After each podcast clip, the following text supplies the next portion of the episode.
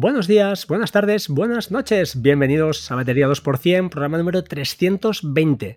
Eh, como no, podcast acompañado. Últimamente solo sé grabar con, gente que sabe más que yo, que es lo que, lo que toca, porque ya veo que cuando grabo yo solo, pues no, no me queréis, no me queréis.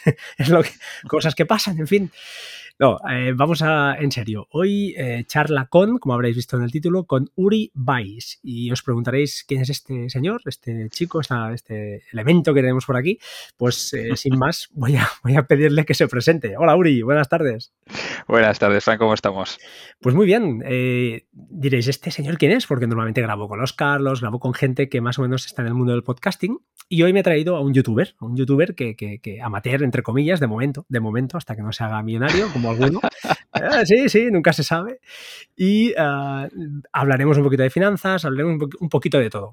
Pero antes de nada, Uri, eh, bueno, cuéntanos, canal de YouTube, Uri Vice, eh, cuéntanos un poquito de background primero antes de entrar en materia, quién eres y lo que quieras contarnos, ¿eh? sin entrar en detalles escabrosos. Perfecto. Cuéntanos tu, background. Perfecto, sí, sin, sin, problema. Bueno, yo soy Uri, soy pues un chaval de 29 años de Barcelona. Eh, de toda la vida. Soy ingeniero de profesión y siempre he tenido, pues, digamos, una pasión, ah, yo diría que bastante superlativa todo lo que se refiere a la parte de finanzas, eh, inversión, el mundo startup, me encanta pues valorar las empresas, me encanta el mundo pues este de la inversión, sobre todo en empresas que están en crecimiento y tal. Y desde hace muchísimo tiempo pues eh, tenía en mente un proyecto y es que yo me siento muy realizado cuando transmito conocimiento cuando, pues, sí, transmito ese conocimiento, cuando divulgo y siento que estoy ayudando a otras personas y decidí abrir, como has dicho, un canal de, de YouTube y para nada pensaba que iba a crecer, pero de repente empezó a crecer pues bastante rápido para mí. Es un canal muy pequeñito, pero, pero para mí jamás me habría llegado a imaginar que, llegaríamos a donde estamos hoy, que son casi 15.000 suscriptores en unos seis meses de, actividad o así, un poco menos. Y nada, eh, en este canal pues hablo sobre finanzas personales, sobre inversión y un poco sobre lo que me da la gana, porque al final es mi canal, así que... Perfecto, así es como lo hago yo también en el podcast, hablo un poquito de lo que me da la gana, pero alguno se queja de que ¿por qué no hablas de, ya de aplicaciones? Bueno, sí que hablo, pero también es mi, podcast, ¿no? Hablaré de lo que, de lo que me apetezca. Tu canal eh, se llama Uribais en YouTube. Eh, como has dicho, 15.000 es una pasada en seis meses, o sea que la proyección es, muy bestia. Eh, sí, la verdad es que sí. Yo te descubrí cuando erais cuatro gatos, o sea que debes darme. Yo he dado publicidad de tu, de tu canal, ahora todavía más, vas a ser más famoso. Sin duda, y, bueno, por lo tanto te felicito.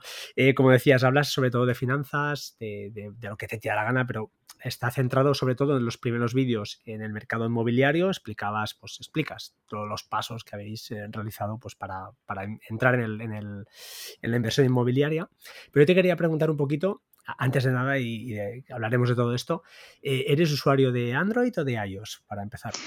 Pues, pues fíjate, yo toda la vida, toda la vida había sido usuario de Android, absolutamente toda la vida. Y hubo un momento en mi carrera cuando pues trabajé en, eh, en, una multinacional, que es lo típico que te dan un teléfono de empresa, y me dieron un iPhone y dije, hostia, esto del iPhone no, yo no, a mí yo no comulgo. Y pues zas en toda la boca. Eh, resulta que me gustó y después pues bueno, empecé a, utilizar más y más y más eh, iOS. Empecé a comprarme sobre todo pues accesorios y tal que, que iban con el iPhone, que si los cascos, que si no sé qué, que si no sé cuántos, y ahora estoy enganchado a, iOS y no me quitas de ahí, ¿eh? Eres un switcher, has sido ya, has cambiado al lado oscuro. Al lado, total. Gastar dinero, gastar dinero, amigo. sí, sí. Bueno, de momento ya te digo, esto es eh, sobre todo pues por el tema de empresa y, probablemente si no fuera por la empresa no me había metido en mi vida. ¿eh? Mm, curioso, mira, ah, pues es interesante. No, la verdad es que yo soy usuario de iOS, pero vaya, tampoco, no, somos aquí eh, gente ni, mucho menos que, que, que, mal digamos de los que usan Android, al contrario, hablamos en este podcast de, muchos de servicios, de, tecnología y muchas veces de, software libre, con lo cual no, no, no hay ese hater, no hay ese hate contra, contra los usuarios de Android ni mucho menos. Oye, en cuanto a tema finanzas, ¿utilizas algún Excel para controlar tus finanzas? ¿Alguna aplicación? ¿Qué haces tú? ¿Cómo controlas tus finanzas personales por un lado y por el otro todo lo que es tema inversión, etcétera? ¿Cómo lo gestionas? Explícanos un poco cómo, cómo lo haces si haces algo. Genial, sí, sí, sí, por supuesto. A ver, el, o sea, al principio tengo, lógicamente, dentro de pues, mi dispositivo móvil todas las aplicaciones que utilizo a diario. Que si quieres, bueno, pues tengo lógicamente todas las aplicaciones, si quieres empezamos por ahí, por todas las aplicaciones que son típicas de banco, eh, todas las que están relacionadas con la parte de inversión. Te cito, por ejemplo, ahora estoy mirando mi móvil. ¿eh? La de banco no hace falta que digas el banco, ya sabemos, el estándar. Simplemente las que sean quizá pues, más de inversión que, que, tampoco, si se indexa, pues oye, la indexa, eso no es nada tampoco malo. Exacto, sí. Utilizo mucho eh, Revolut, ¿de acuerdo? Eh, Revolut a mí me va muy bien porque yo, eh, luego si quieres entramos a explicar un poco más eso, pero yo percibo mi salario en una divisa que no es el euro, eh, que son francos suizos, y entonces pues me ayuda muchísimo a hacer ese puente entre pues franco suizo y, euro sin ningún tipo de comisión, ¿vale? Simplemente al cambio al cambio que esté. Entonces va, va, genial. Luego tengo, pues mira, aplicación de banco, aplicación de banco, Revolut, aplicación de banco, otra de banco. Eh, sí. Em, luego tengo los, las aplicaciones que son para inversión en el mundo cripto, que entiendo que también hablaremos un poco después, sí. como Coinbase. Sí. Ah, aplicaciones también de monitorización de estos precios, eh, como TradingView del mundo cripto. Sí. Luego tengo alguna wallet, hot wallet, eh, como Exodus, pero que ya no la utilizo, la aplicación de Indexa. Sí. Más exchanges del mundo cripto. Eh, hot wallets también que están ligadas a una cold wallet. Todo esto para la gente que no entienda, lo, explicaremos, prometo explicarlo en unos minutos. Perfecto. Y, nada, una aplicación pequeña de inversión en crowdfunding, otras aplicaciones también de, visualización, noticias y temas relacionados con el mundo de, la inversión y las finanzas, pero más enfocado, ya te digo, a la parte de noticias. Por ejemplo, ¿se pueden decir estas? ¿Sí? Bueno, pues yo utilizo muchísimo CoinMarketCap. Vale. Muchísimo, que al final es un, pues digamos como un top de las mejores criptomonedas, pero de allí eh, te deriva a una serie de, noticias ah, relacionadas, por ejemplo, eh, con el mundo pues este, de, las criptos o por ejemplo pues utilizo Finbiz eh, para el tema bursátil, Market Screener, etcétera. Muy bien. Y luego tengo también, pues, bueno, ya cuentas, aplicaciones que están relacionadas también con, eh, son cuentas de alto interés, para el mundo cripto, como por ejemplo BlockFi. No es por hacer publicidad, yo soy no, No, no, se puede hablar tranquilamente, sí, sí. Exacto. Y, así, y ya está. Y lo, demás ya es poco importante. ¿Tema finanzas personales? ¿Utilizas algo? ¿Un Excel? Un... Sí, tengo como un Excel padre, que, es un monstruo en absoluto, y después tengo, pues eh, dentro de ese Excel o de forma separada, pues los distintos otros Excels eh, que están, digamos, el Excel padre es el que recoge las finanzas y el cúmulo de todas las inversiones de forma más estratégica y luego tengo unos Excels más tácticos que están enfocados pues más a los inmuebles, a la bolsa, etcétera. Muy bien, esto luego podremos entrar un poquito, un poquito ¿eh? en detalle, explicarlo un poquito por, encima. ¿eh? Esto, esto, me interesa, muy interesante. Has hablado de cold wallets también. Eh, entiendo que tienes una Ledger, ¿puede ser? Sí, correcto, tengo un Ledger, sí. ¿Contento con la Ledger? Así por encima luego le detallamos, pero experiencia bien. A ver, sí, de forma general, por decirte, sí, bastante, bastante contento. Sí, sí, a pesar de que hubo algún percance de por medio, que si luego, si quieres matizar, pues lo, luego lo, explicamos. Sí, sí, sí. Vale, pues oye, ahora sí, eh, luego detallaremos un poquito todo esto. Eh, tema YouTube, eh, ¿qué tal la experiencia de abrir un canal? Y, sobre todo una pregunta que, que, tres cosas te voy a lanzar y tú desarrolla.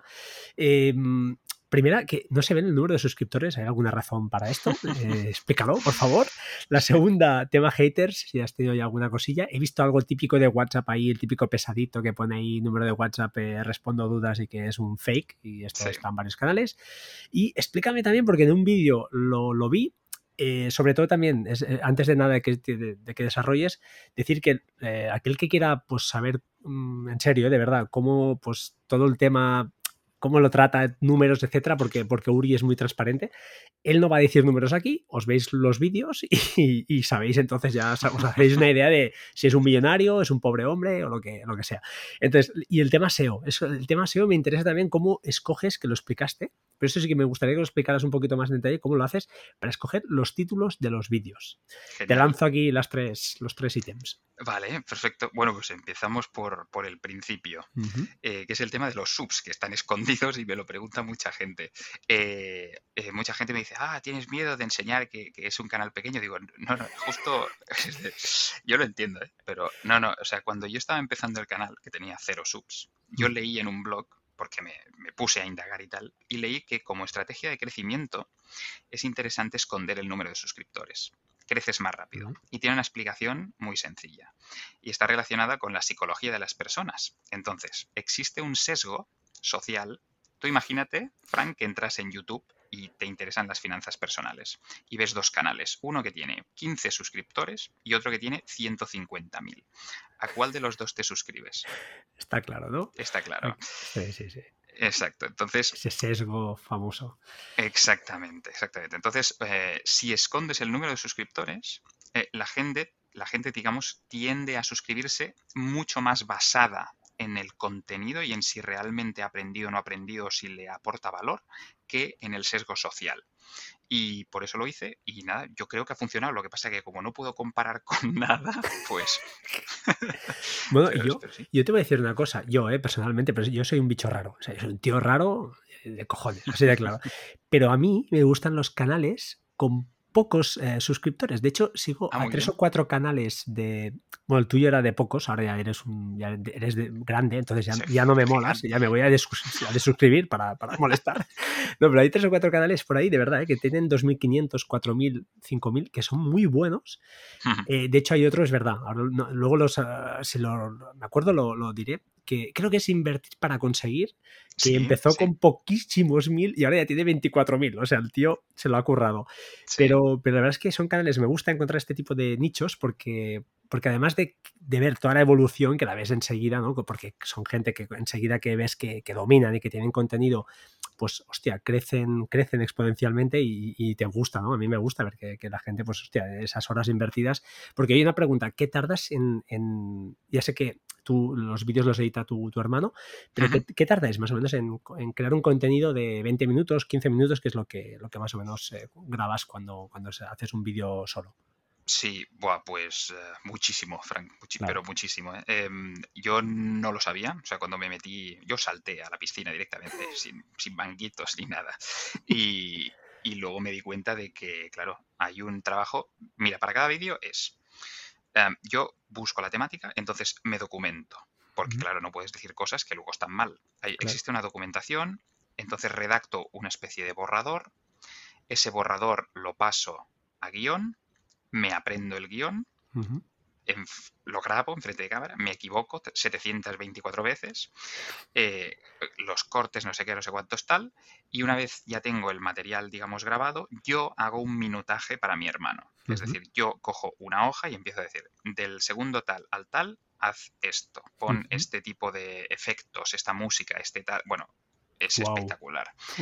Y entonces se lo paso a mi hermano y mi hermano tarda aproximadamente pues unos dos, tres días en, poder editar eh, todo eso correctamente y luego lo subimos. Así que yo te diría, no sé, que prácticamente una semana de trabajo hacer un vídeo. Eh, a lo mejor un poco menos, pero cuatro días enteros, cinco, yo me los tiro. Oye, y otro tema, ¿cómo os pasáis? Eh, con qué ¿Cómo le pasas el vídeo? ¿Por Google Drive? ¿Por alguna nube? Muy bien. Exacto, por Drive, sí, sí, sí. Perfecto, ah, bien, bien. Tema haters, ¿qué tal? pues la verdad es que al principio, al principio muy mal, ¿eh? Caes mal ya. Sí, sí, eso mola, eso mola. Eso quiere decir que tienes gente que, te sigue. Eso es importante. Total. Estás destacando. Total, total. No, no, yo lo tengo muy claro. Eh, cuando tú decides que te vas a exponer, que vas a, o sea, aunque lo hagas con la mejor de las voluntades y con, ¿sabes? ese ánimo de ayudar a todo el mundo, siempre vas a, caer mal a alguien. Siempre. O sea, esto es, es así impepinable. Y al principio, em, también hablando de sesgos, cuando tú tienes una hoja en blanco delante y hay un punto negro en la hoja en blanco, tú te fijas en el punto negro. Exacto. pues con los haters pasa un poco lo mismo. Tienes miles de comentarios que son buenos, que la gente dice, ostras, qué bien te quiere. Y hay uno que te insulta o que te dice algo y dices, me cago en su... y, y, sí, efectivamente. Eh, pero bueno, con el tiempo ya eh, he aprendido a, gestionarlo mucho mejor y ahora básicamente los, digamos, todos los haters que, digamos, faltan al respeto o algo, los elimino directamente. No, dejo que te, de alguna manera sí, no dejo que tengan ningún tipo de voz, pero si trasladan alguna crítica constructiva desde el respeto o desde lo que sé, entonces la, yo encantado de recibirlas. De hecho, me interesa, me interesa. Y luego también comentabas que había más que haters algún estafador que se hace pasar por mí, bueno, pone ahí su número de WhatsApp, eh, que te llevamos las finanzas y tal. Y eso ya pues es imparable y es muy difícil de, de parar en el sentido de que tú son, son bots, eso es tecnología directamente, y entonces eh, cada vez que reportas a uno, pues sale otro, etcétera. Entonces, es una guerra perdida, ¿no? Sí, sí, es complicado.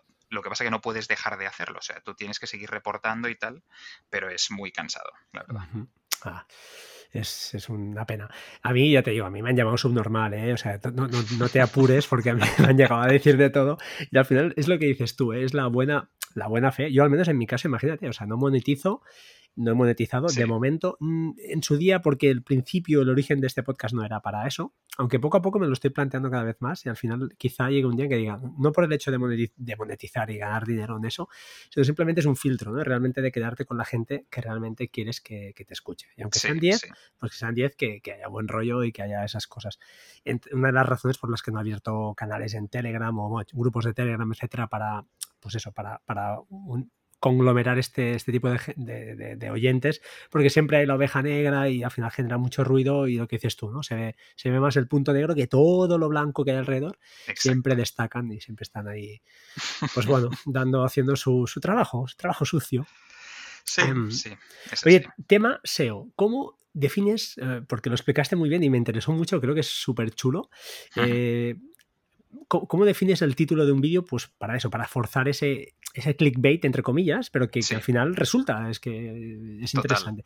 ¿Qué buscas en, en, una página donde tal? Explícanos, explícanos cómo lo haces. Sí, a ver, claro, tú tienes que, que de hecho, a pesar de que soy un novato en todo esto, he intentado eh, documentarme muchísimo e indagar mucho, ¿no? Soy una persona que cuando entra en un tema, por ejemplo YouTube, me meto hasta, pero hasta el fondo, en el sentido de que intento formarme a tope y tal. Entonces, yo todo lo que sé lo he aprendido de Romuald Fons, ¿de ah. acuerdo? Que es otro youtuber que se encarga de, pues, del mundo de la, del SEO y tal, ¿vale? Romu Alfons. Romuald. Romuald. Fons, sí, sí. Vale. Estoy haciendo publicidad, es un tío súper famoso, ¿eh? Bueno, bueno, bien, bien. Em, Yo lo conocía. Sí.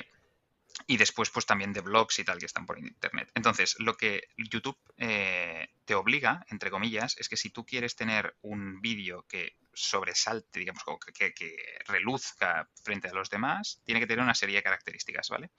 Entonces, cada vídeo que tú saques tiene que ser una obra de arte, por decirlo de alguna manera. Si tú sacas un vídeo un poco normal, en plan, bueno, esto lo saco así y ya está, eh, va a tener mil visitas y se va a ir al pozo de los vídeos que nadie mira, ¿vale? Vale. Entonces, para resaltar, lo tienes que dotar de ese SEO que comentabas. Entonces, cada pieza, cada vídeo, eh, tú le puedes dotar de ese SEO eh, a través de distintas herramientas. Una herramienta es el título, otra mm. herramienta puede ser la descripción del vídeo, otra herramienta es el comentario anclado, otra herramienta son las etiquetas del vídeo. Hay un montón de cosas. Entonces, depende, claro, tú tienes que hacer un balance, digamos, en cada vídeo y decir, decidir qué quiero en este vídeo, que me, digamos, que me haga facturar muchísimo dinero o que tenga muchísimas visitas. Entonces, por ejemplo, vamos a elegir que tenga muchísimas visitas. Para que tenga muchísimas visitas, lo que necesitas es poner un, título, una miniatura del vídeo que resalte mucho, que incite al clic, ¿vale? Y esto es lo que decías tú del clickbait. Tiene que ser un clickbait sano, que decimos. Si pones un clickbait digamos, insano o no correcto, YouTube te penaliza. Es decir, si tú mientes en tu miniatura o en lo que sea, quedas penalizado. Y esto el algoritmo lo sabe. Y de hecho se ha, se ha digamos, comprobado. Vale. Y O sea, por dentro- sí, disculpa. Adelante, adelante. No, no, iba a decir, por ejemplo, en la carátula tuya pones ahí a, a Uri con dos chicas en bikini mostrando pechugas. Pues, por ejemplo, Sí. entendemos que eso, claro, eso pasa mucho, creo, en música de ambiente, que a veces yo busco y me salen ahí unas tías espectaculares. Digo, yo quiero escuchar música, pero bueno, aparecen las tías, digo, ¿para qué esas cosas? Pero en fin, entiendo que es, es- va por ahí. Para hacer clic, exacto. vale, sí, bien. sí, sí, totalmente. Y entonces, luego está, si tú quieres eh, facturar más con el vídeo, es decir, que los anuncios, que los anunciantes te paguen más por los vídeos que subes, como decías tú, tienes que mirar eh, qué títulos, etiquetas, etcétera, etcétera, utilizas. ¿Por qué? Porque depende de qué palabras utilices, pues están mejor pagadas que otras. ¿Dónde lo miras esto? Pues esto lo puedes mirar en varios sitios. Yo utilizo Google AdWords, ¿vale? Google, Google AdWords es, pues, digamos, la, la parte de Google donde tú puedes, eh, digamos, empezar como anunciante. Y entonces te abres una cuenta como si fueras un anunciante.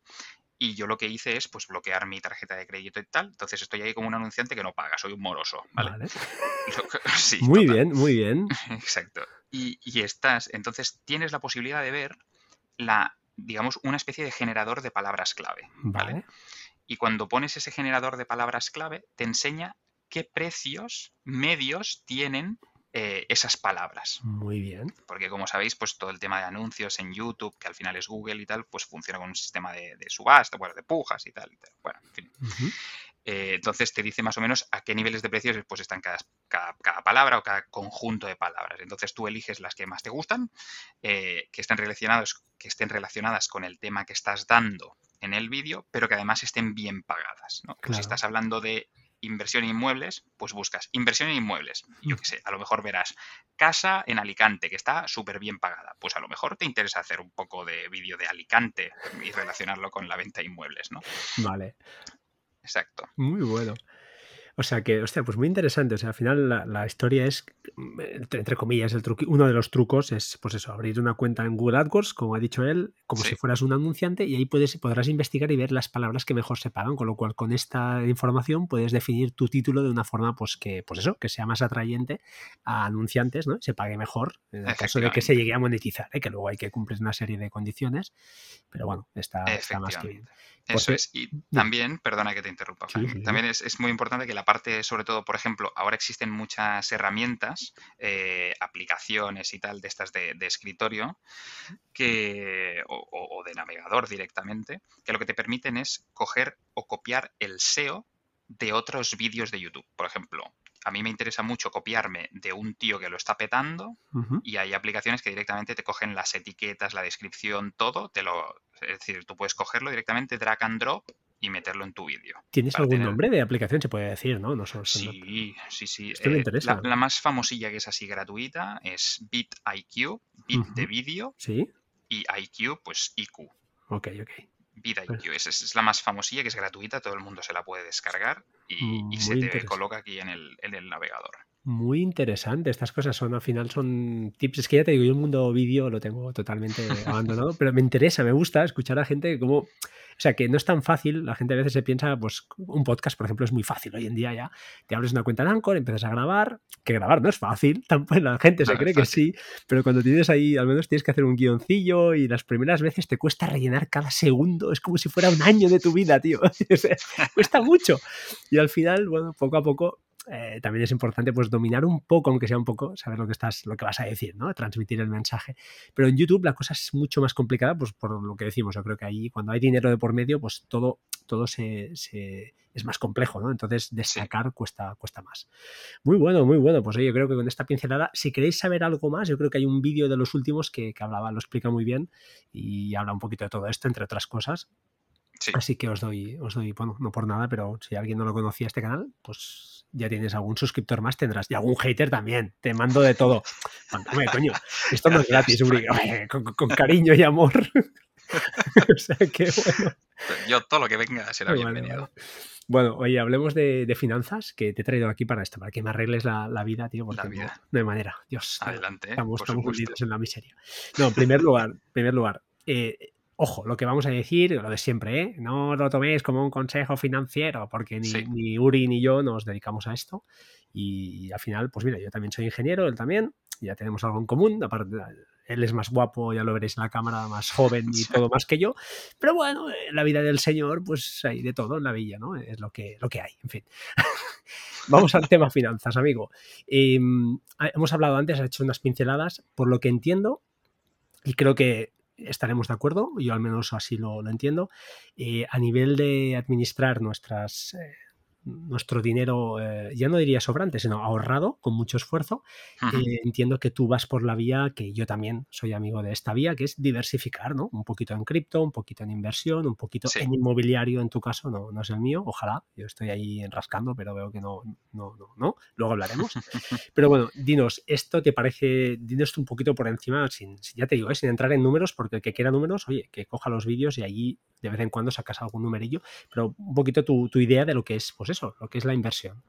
Sí, no, totalmente. A ver, eh, lo que está claro, la primera pregunta que se tiene que hacer todo el mundo es, eh, ¿qué hace mi dinero en el banco?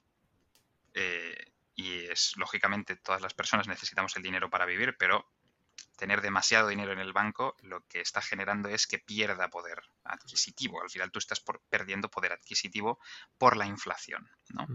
Entonces, partiendo de la base de que esto ya lo hemos entendido todos y de que sabemos que eh, invertir es la solución a, ese problema, pues sí, efectivamente, yo creo que hay que invertir de una forma diversificada, no demasiado, ahora hablaremos, no demasiado diversificada, pero sí poder invertir ese dinero en diferentes cestas, eh, de manera que si en la hipotética eventualidad que surgiera pues otro COVID, o otra crisis inmobiliaria y resulta que tú lo tienes todo en, inmuebles, pues que no, que no te vayas a cero absolutamente, ¿no? Como le pasó a muchísima gente en 2008.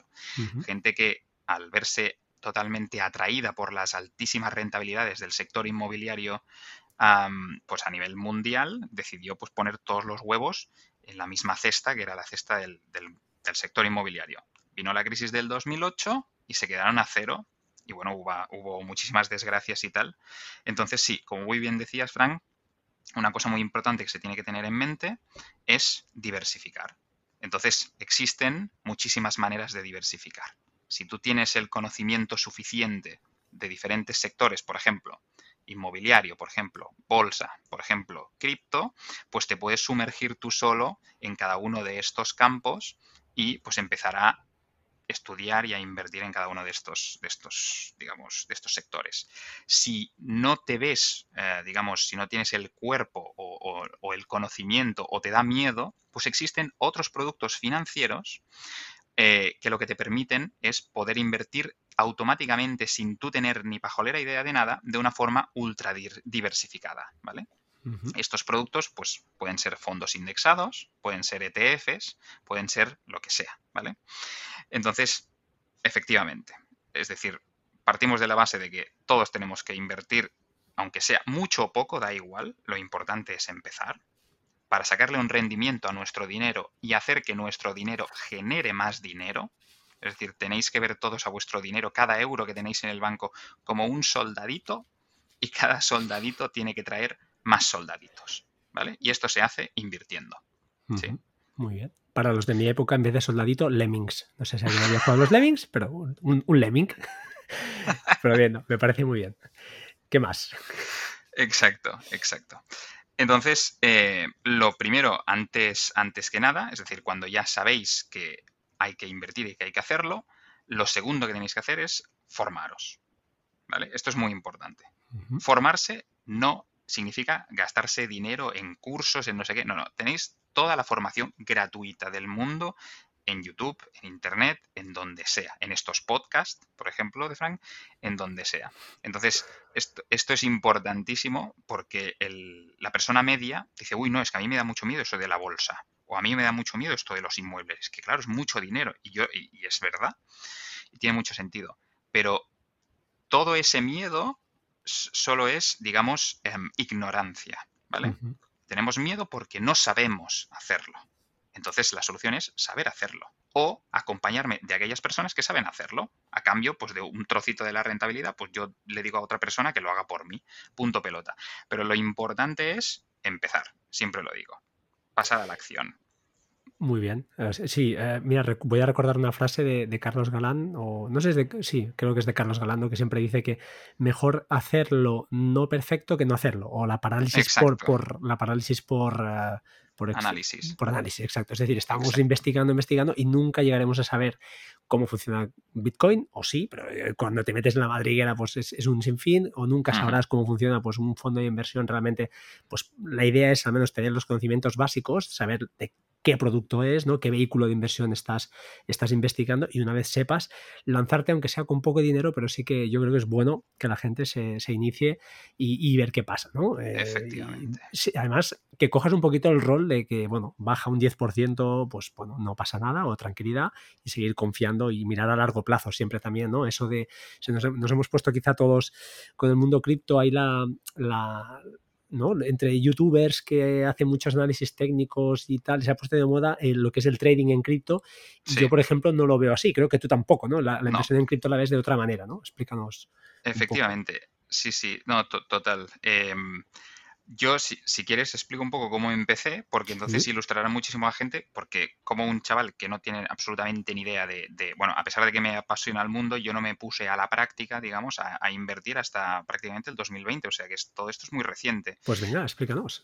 Pues ah, yo había leído muchísimo eh, sobre finanzas y tal, y me gustaba mucho eh, todo el tema de generar dinero, pero nunca me había puesto, primero porque pues mis finanzas tampoco me permitían hacer grandes inversiones y para hacer poco, pues yo de forma errónea creía que no era, digamos, que no valía la pena, pero eh, hubo un momento en que decidí hacerlo. Entonces, eh, fue en 2020, un poco antes, en realidad, 2019, algo así, cuando empecé a, invertir más en serio. ¿vale?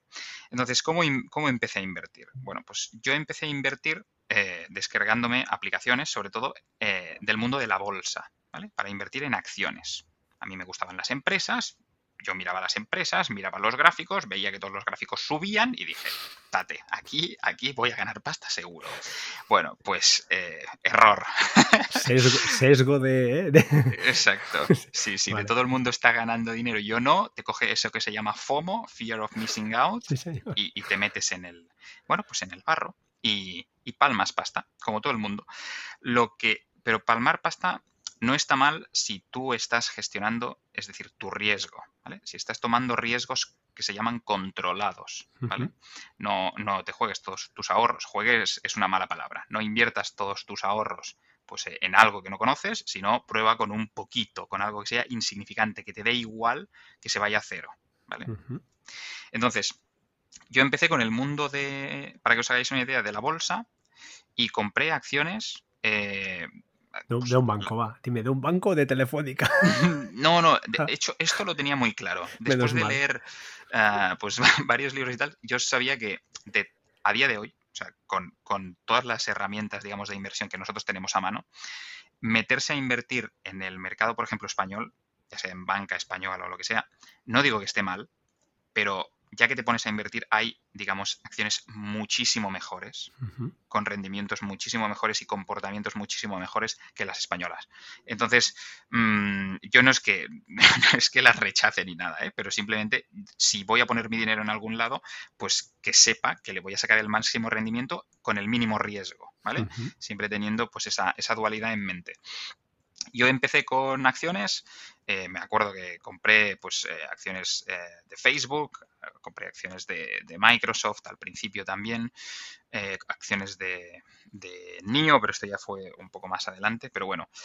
Y utilizaba una, aplicación en ese momento, bueno, que, era Revolut Trading, también que permitía pues, invertir.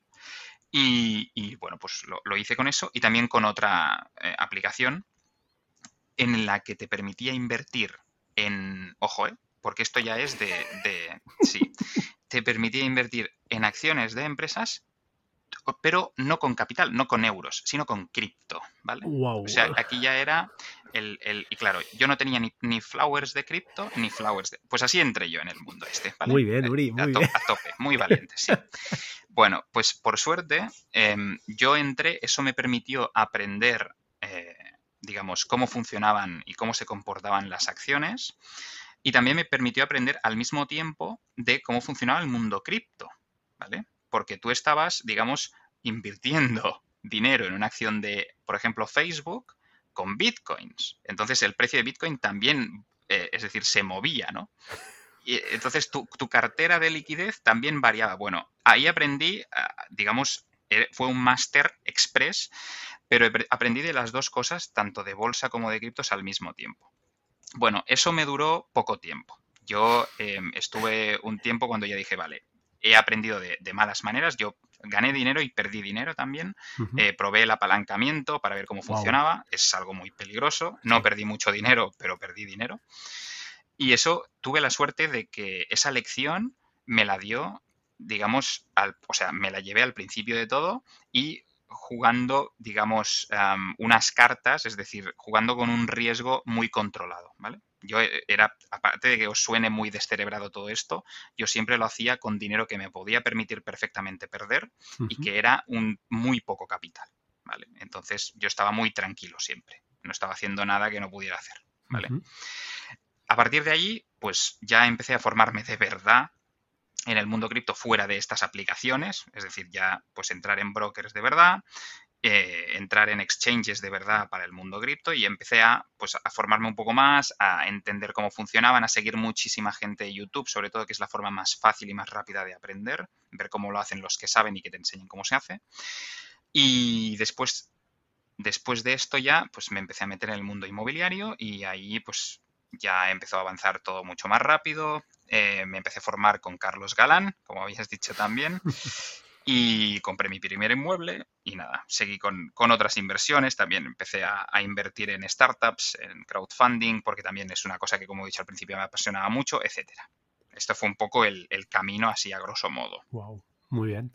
Eh, pregunta, bueno, eh, como habéis visto, aprender a palos se puede, pero sí se También es, es cierto que por lo que veis, eh, Uri es un tío que creo que por lo que ha explicado analiza las cosas, porque al final hay mucha gente también que no sabe, se mete, pero luego no aprende. O sea, hemos de analizar eh, las consecuencias de lo que hacemos, ¿vale? Entonces, cuando las analizamos es cuando realmente yo creo que, aprendemos donde, donde hemos fallado y, cómo podemos, pues quizá, pues evitar este, este tipo de, sustos, ¿no? Em, te, quería comentar, eh, Revolut, por cierto, porque en, si alguien no lo sabía, eh, bueno, es de estas aplicaciones que te permiten hacer, pues eso, como ha explicado él, pues intercambio de, monedas, ¿no? Básicamente, con una muy, muy pequeña comisión. Y además, si, por si alguien no lo sabe, permite comprar Bitcoin, creo que era, pero ojo, porque no compras Bitcoin de forma directa, sino que es como un ETF eh, eh, no, físico, sino em, no me sale la palabra. bueno, eh, es, de forma indirecta. Es decir, no estás comprando Bitcoin, sino estás comprando un señor que te dice que en un papel que, sí, que detrás de eso hay un Bitcoin, pero no es Bitcoin. Es una promesa de pago. Exacto. Entonces, esto, mm, cuidadín con estas cosillas, ¿vale? También esto pasa con los ETFs de réplica física o réplica no física, voy a decir, porque no me sale la palabra, sintéticos. Ahora, Sintéticos. Exacto. Entonces, cuidado con, estas cosas. Eh, tema inversión fondos, entiendo que has optado por eh, invertir en todo el mundo, es decir, a nivel uh, RoboAdvisor con Indexa. Yo tengo que decir que personalmente gane o pierda, ¿eh? yo no estoy hablando de nos va bien ahora porque el mundo, pues de momento, de momento va bien, esperemos que dure. Sí, todo el tema de la inyección de dinero, por eso iba a hablar contigo de este tema. Em, bueno, creo que es una, buena filosofía también para aquel que ya no es que no quiera formarse, yo creo que eh, es impepinable, que es importante eh, pues, eh, formarse para saber lo que estás, dónde estás metiendo tu dinero, eso por un lado, pero si no tienes tiempo eres padre de dos niños, por ejemplo, como yo, y no tienes vida porque se te acaban las horas, pues creo que es una manera muy cómoda, ¿no? De, de, al final lo que dices tú, ¿no? Dejarle tu dinero a un tercero que sabes que está diversificando a más no poder y además, pues eso, se basa, eh, hay, hay, una parte de gestión activa, pero es muy poca, que es la que decide un poquito la asset allocation, ¿no? La, la cartera, que por cierto es un 90% de nuestro éxito, de nuestro fracaso, eso está, está verificado, y el resto eh, es, es y dejar pasar el tiempo. Yo creo que es así, ¿no? Inversión tipo dólar cost average, aunque hay otro tipo de inversiones, quizá aprovechar esas bajadas para, para inyectar más, pero yo en el market timing, aunque tú lo clavaste, creo, en marzo, no es lo que yo aconsejaría, ¿no? totalmente de acuerdo, Frank. Eh, bueno, lo clavé cuando me pasé, digamos, a los fondos indexados sin saber que lo había, a ver, yo sabía que estaba comprando muy bien porque justo había venido pues toda la, crisis del, coronavirus y había habido el crash prácticamente que hubo en marzo. Em, pero yo, previamente a esto, claro, yo tuve una época de swing trader, por decirlo de alguna manera. Uh, swing, trading, swing, trader descafeinado. ¿Qué es un swing trader? Vamos a explicarlo. Em, la gente normalmente, que antes hablábamos un poco del trading, que es, digamos, comprar y vender acciones, ¿no? Em, se imagina pues gente que hace operaciones diarias, es decir, lo más famoso son los intraday traders. day, traders, sí, sí. Exacto, gente que hace operaciones. Yo, empecé por ahí, Uri, yo empecé por ahí. Muy bien, pero, yo también. me hice un curso, todas esas cosas, menos mal que, en el entorno de simulación ya vi que no, que no era mi Pero, pero, pero, pero, es lo que decimos, vi gente que se la pegó, ¿eh? se la pegó un poquito. Sí, Sí, sí. Bueno, es que no es. La gente se piensa que es ganar dinero y eso eh, está muy lejos de ganar dinero. O sea, los, los intraday traders que ganan dinero de verdad eh, lo hacen también a largo plazo, es decir, con una consistencia, con un método día a día, pum, pum, pum, pum, pum, pum. La gente se piensa que es entrar allí, dedicar dos o tres horitas al día y ya está. Y voy a cobrar 80.000 euros al mes. Esto no funciona así, ¿no? Entonces, yo tuve mi época de swing trader, que se diferencia del intraday trader básicamente por el plazo, en la que haces esas operaciones, ¿no? Pues eh, analizas un poco técnicamente cómo están las, las acciones eh, en las que estés interesado y si tienes puntos de entrada, puntos de salida, resistencias, soportes, etcétera, etcétera, pues haces entradas y luego en un plazo de semanas o meses haces una, pues ventas, pero ya estamos hablando de plazos más, más, más amplios, ¿no? ¿Con stop loss, supongo? Con stop loss, generalmente, sí, sí, sí. Y porque digo generalmente porque hubo en algún caso que no lo hice, pero, pero sí, en la, mayoría de ellas sí. Y nada, pues tuve una época de eso. Entonces, esa época eh, es en la que más aprendí sobre cómo se comportaban las acciones y sobre cómo funcionaban los mercados financieros y el mercado bursátil en general. Y decidí salir, ¿vale? Em, gané dinero, no mucho, pero gané dinero. Y salí porque, em, o sea, me pasé un tiempo comparando este tipo de operativa, es decir, yo dedicándome a esto tiempo y tal, entendiendo cómo funcionaba y tal, versus eh, un fondo indexado. Es decir, que haya alguien o que yo invierta en algo que replique los rendimientos de otra cosa de forma totalmente automática y además diversificada, con el riesgo que eso conlleva, etcétera, etcétera. ¿no? Y entendí que yo jamás en mi vida, como swing trader o como trader en general, lo que sea, podría vencer al mercado, ¿vale? A no ser que, me dedicara eh, en cuerpo y alma todos los días de mi vida y esto no lo puedo hacer porque lógicamente pues no tengo ni el tiempo ni tampoco quiero que hacerlo. Yo soy mucho más de la filosofía de que em, digamos el dinero trabaje para mí, no trabajé yo para el dinero y eso que estaba haciendo yo como trader era trabajar para, para el dinero, básicamente. Estaba ahí tirándome no sé cuántas horas para, pues, para ganar un poco. Entonces pasé a los fondos indexados, como decías. Y bueno, estuve analizando un poco el mercado y tal. Y estuve evaluando también ese balance de gestión activa contra gestión pasiva y decidí otra vez por esta filosofía de que el dinero trabaje para mí, pues todo pasivo. Lo más mm. pasivo posible, yo meto dinero en una plataforma concreta, encontré varias opciones en el mercado y la mejor fue Indexa Capital para mí. Sí, sí, sí. Y nada, decidí pues empezar allí y eso hice. Y lo hice, pues como decías tú, con un market timing bastante bueno, porque fue justo en, a principios de abril, que todavía había petado toda la, toda la historia y justo estaba empezando a subir. Y nada, pues allí eh, tampoco puse un capital muy elevado. Una pregunta, ¿tienes algo de fan money, de dinero eh, pues para eso, para algún ETF que a ti cuenta, por ejemplo, en De Giro, eh, que ya te hayas abierto ahí y digas, no, es que yo apuesto porque el sector de los neumáticos va a triunfar en el año que viene y voy a meter aquí 2.000 euritos para ver cómo va. Eh, o sea, en, digamos, en los mercados bursátiles, no. en el mercado bursátil no, tengo fan money. Mi fan money está en, en crowdfunding.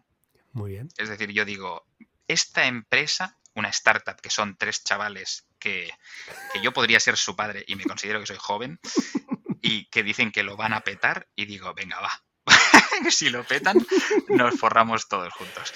Pero eso es fan money. O sea, esto lo hago por pura diversión porque me gustan mucho. Generalmente me meto en, en, startups eh, que están pues pidiendo capital, que están relacionadas con el mundo fintech o tecnológicas. Eh, todo lo demás prácticamente no, no lo toco.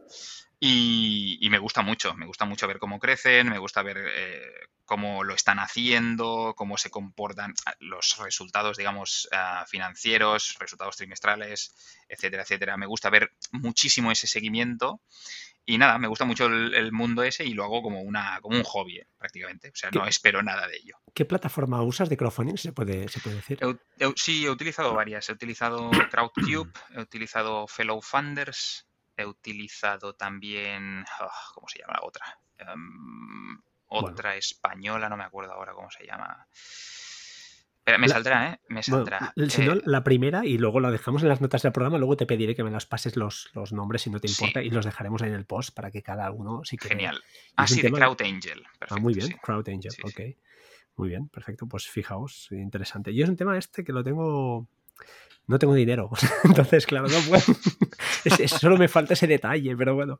No. Oye, ahora te voy a destapar dos, dos cositas. Dejamos el tema inmobiliario para el final, ¿eh? porque es el, el melón ese que quiero, que quiero un poquito.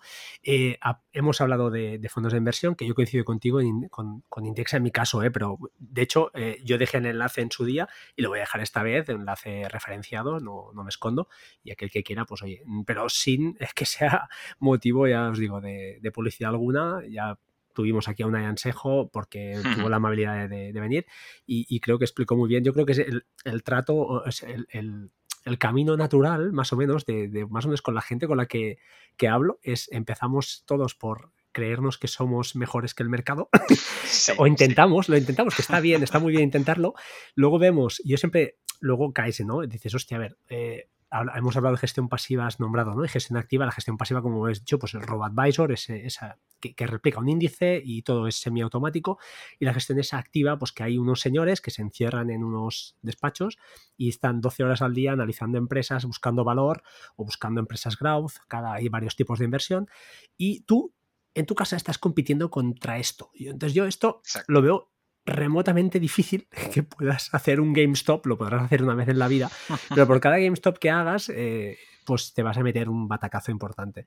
Correcto. Es mi opinión, ojo, eh, cada uno, igual hay gente, con lo que dices tú, ¿no? Que invierte tiempo y consigue llegar a tener un nivel eh, importante, ¿no? De, sofisticación o, se monta una cartera permanente, ¿no? Tipo Ballheads y entonces, pues oye, ahí es una cartera más o menos plana, tranquila, y, la vida va pasando y tu dinero pues va más o menos manteniendo ese, ese poder adquisitivo de la inflación, que sería discutible, pero bueno, yo tengo mi, mi, mi, sí, mi opinión sobre la inflación, habría que hablarlo muy bien, porque esto del IPC bueno, es un es otro melón. Entonces te quería comentar, te voy a dejar hablar a ti, es que me, sale, me sale a mí la vena de, se me salta la vena. Em, te quería hablar Vale, una vez hecho este, el camino, perdón, natural es al final pues llegar a, una opción ¿no? Eh, fácil, ¿no? Fácil de, que, el dinero trabaje para mí, ¿no? Que es, es, un lema que al final es así. Y es un tema de tiempo, de tener paciencia. Correcto. Puedes coger caminos o puedes entrar en, etapas complicadas eh, de pérdidas o de planas, pero yo al final es un tema que digo a todo el mundo, si te metes aquí es para no, no, no tocar, ir metiendo poco a poco y no mirar mucho tampoco, porque si no, pues te puede crear, eh, pues puedes entrar en eso, en, en, actuaciones, en acciones que no estén meditadas y te, vengan casi casi impuestas por, por el mercado, que sube o baja mucho y te vengas a, al igual que a la baja al alta, ¿eh? al alza, que digas, ostras, aquí está ganando todo el mundo dinero, voy a meter aquí 10.000 más, pero a todo. Y todo no es bueno, ¿no? Como ha dicho Uri, mejor diversificar un poquito. Em, tema cripto, eh, entiendo que estás metido también, es una parte, una pata más, mm, no vamos a decir porcentajes de, tu inversión. No me eh, importa, ¿eh? Mm, ya, pero bueno, el que quiera que vea los vídeos y que se los vea y ya está. Es una, un punto, ya está, oye, que se le ocurre. hablemos, entiendo que bajo tu punto de vista hay Bitcoin y shitcoins o altcoins. hay, Bitcoin, hay altcoins y luego la gran mayoría de cosas que se ven por ahí son, son shitcoins, efectivamente. Vale.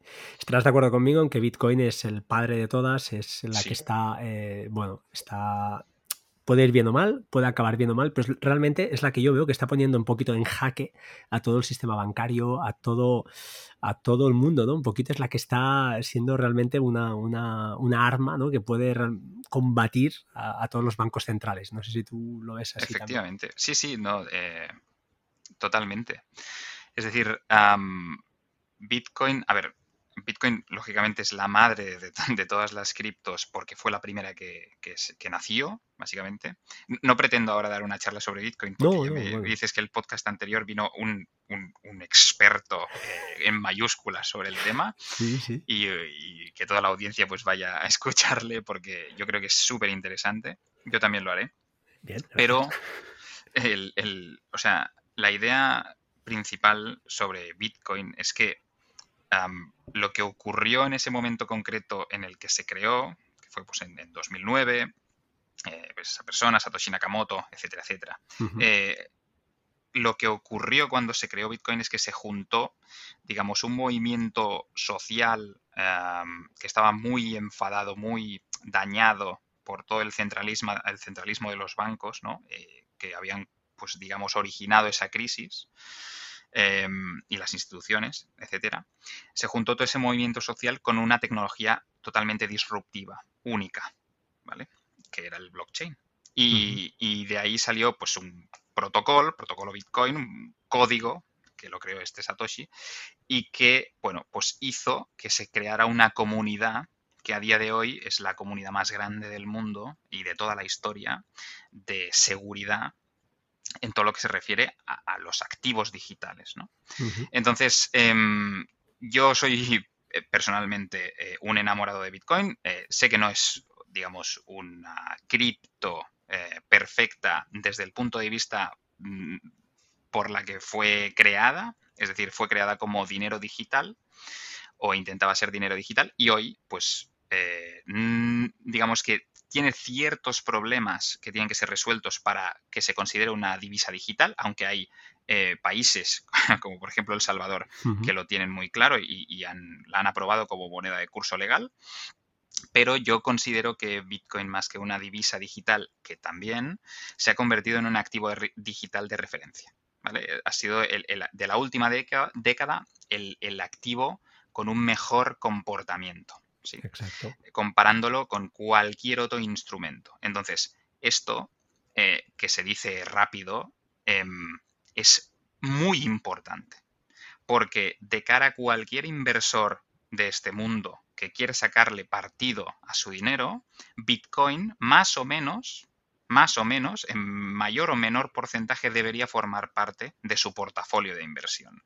Y eso lo dijo el otro día, por ejemplo, eh, no recuerdo su nombre ahora mismo y voy a quedar mal, pero el tercer mejor inversor de, México, que bueno, pues también es una eminencia y hay muchísimos más. ¿eh? hay mucha gente, ese Ray Dalio se ha apuntado al carro. Eh, Efectivamente. Mucha gente. Es cierto que personas como Warren Buffett, ¿no? que, está, que es el, rey de la gestión activa, que dice que si él naciera hoy invertiría en gestión pasiva, eso por, para empezar, pero yo creo que él sí que no cree en este tipo de productos porque tampoco cree en el oro, Mm, también creo que es verdad que, es un producto que es complicado, es complejo. Si no lo entiendes, al menos, al menos saber cómo funciona, porque yo realmente tampoco me veo capaz de, entenderlo a fondo, porque es, brutal ¿no? la cantidad de conceptos que se unen ahí de criptografía, de matemáticas, de, economía.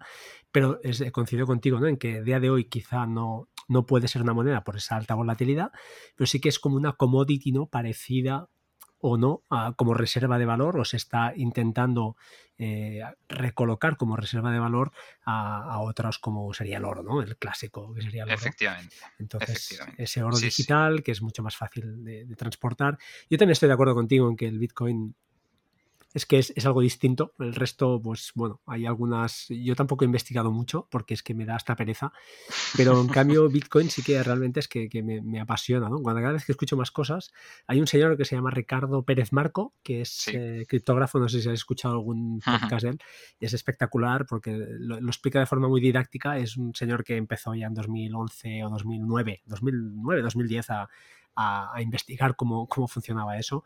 Y este tío sabe de lo que habla a nivel matemático, a nivel criptográfico. Sí. Y, bueno, luego será que, eso, lo que decíamos, ¿no? que los bancos centrales eh, realmente pongan muchas trabas y consigan, aunque la teoría en teoría, pues al ser un sistema descentralizado, consigan o no eh, pues cargarse a esto. Por cierto, aprovecho, en Suiza, ahora que me acuerdo y me ha venido en la cabeza, creo que BBVA permitirá eh, operar con, bitcoins eh, este año. Sí, Sí, sí, efectivamente, es una de las intenciones que tiene el, banco. Eh, BBVA es uno de los que, digamos, eh, es más cripto-friendly de, los bancos españoles.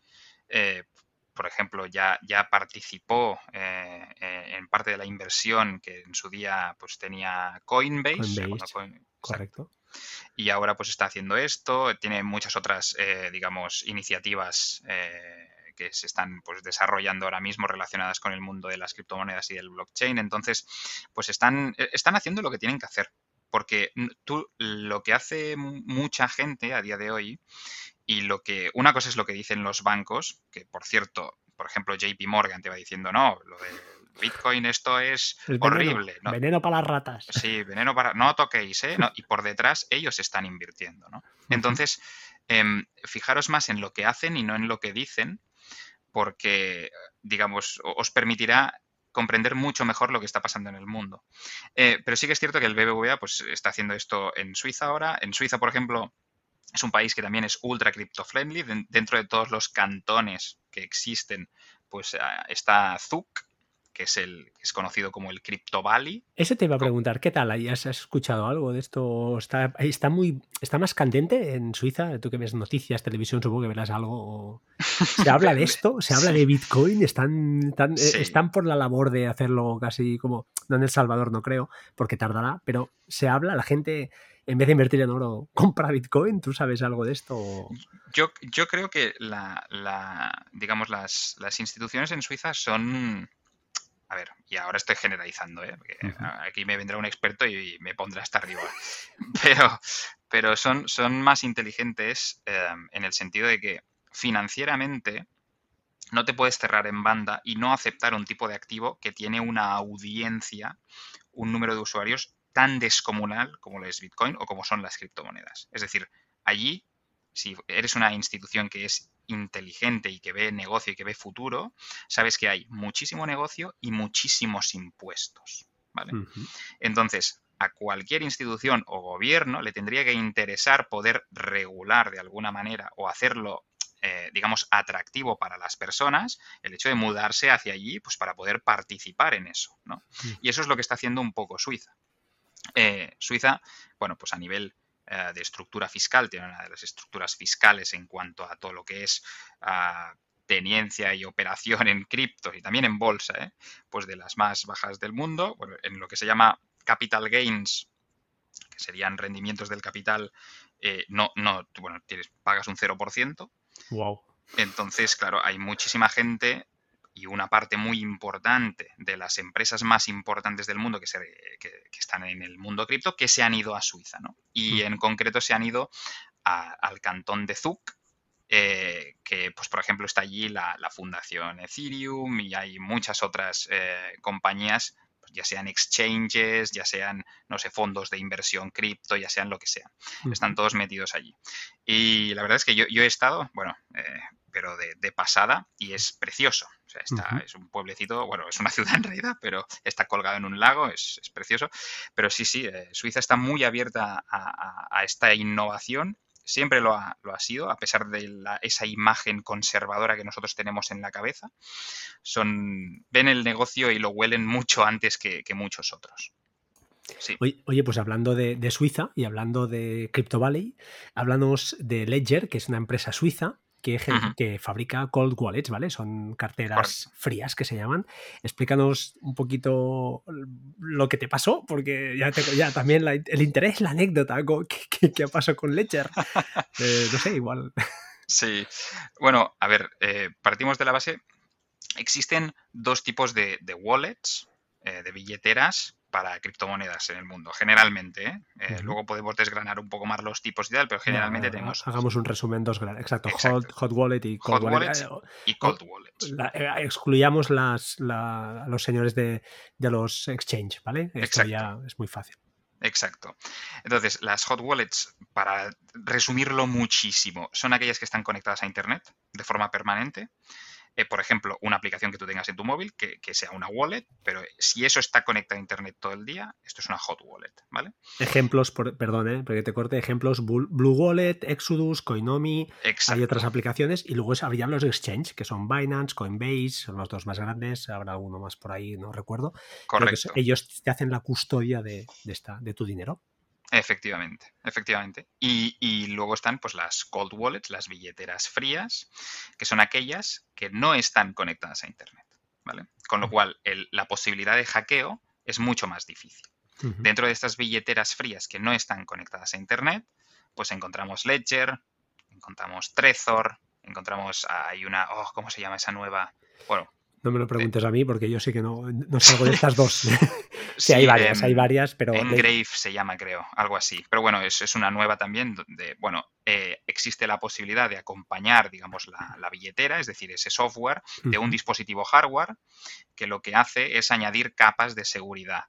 Por ejemplo, en el caso de Ledger, em, lo que tú puedes hacer es cada vez que quieras operar con tus bitcoins que estén metidos en esa billetera, lo que tienes que hacer es conectar un dispositivo físico a tu ordenador y validar esa operación de forma manual con los dedos. Hay unos botoncitos y tú lo tienes que validar. Eso es una, digamos, capa de seguridad adicional muy bestia, porque si algún día te hackearan tu cuenta de Ledger, no pueden sacar tus fondos. Necesitan, el, digamos, la, la validación, la aprobación manual de tu cacharrito, ¿vale? Entonces, bueno, pues son capas adicionales y además, pues el hecho de que no estén conectadas a Internet todavía lo hace más, eh, más, seguro. ¿Y, qué te, pasó con tu Ledger? Si se puede saber. Bueno, Ledger, no, a mí no me pasó nada. Ah. Em, eh, yo, bueno, lo compré y tal, todo bien, y justo fue dos meses después de comprarlo y tal, hubo un hackeo, fijaos, hubo un hackeo masivo a Ledger y se filtraron muchísimos ah, datos personales de los usuarios. Sí, entonces recibimos bueno, un montón de correos por parte de la compañía con una serie de acciones a realizar, etcétera, etcétera, para el cuidado y tal. Nos pidieron que cambiáramos pues, los correos, etcétera, etcétera, las contraseñas y tal. Todo el mundo lo hizo. Y bueno, no pasó de allí, ¿no? Se, mm. filtró la información de los, de los usuarios. Claro, wow. Sí, entonces, claro, cuando tienen la información de esos usuarios, a pesar de que Ledger, digamos, tus fondos eh, están súper seguros, pues se puede filtrar tu, información personal y luego empiezas a recibir, que me pasó, eh, correos a cascoporro que son spam, que te intentan, pues... Ponme las 24 palabras porque no, las hemos perdido y las vamos a guardar muy bien. Sobre todo, ¿eh? Con, con calibri y mayúsculas, ¿no? Eh, eh. Pues a tope. Bueno, lo que ha este pasado, lo que sí. que es cierto es que leí el otro día que sí que hay usuarios que han recibido claves, perdón, llaves físicas o sea, yo entiendo que robaron la información, saben los usuarios que hay, y con las direcciones físicas, algunos han recibido llaves físicas hackeadas que les decían, oye, te tira la vieja, usa esta, porque, ah, claro, y entonces ha habido, bueno, lo han pillado, ¿eh? pero lo han pillado, han pillado el tema. O sea, ha habido varias denuncias porque, hombre, si tú recibes una llave así por la jeta, por mucho ledger que ponga, y no hayas recibido ningún correo que te informe. No, no sé, ha habido, hay noticia de esto, a ver si la puedo enlazar en el post eh, del, podcast, pero sí es interesante que todas estas cosas, ¿no? Al final, el dinero atrae, atrae a los, a los malos, ¿no? y entonces, pues bueno, tenemos que estar siempre atentos a estas cosas. Muy bien, pues oye, hemos hablado de cripto, hemos hablado de, todo, ya te llevo una hora, o sea que te, voy a robar ya poco tiempo más. No te ah, preocupes. Dos cosas, dos cosas que quiero tocar. Antes de entrar en inmobiliaria, que es el último, que es tu favorito, planes de pensiones. ¿Tú no eres pro planes de pensiones?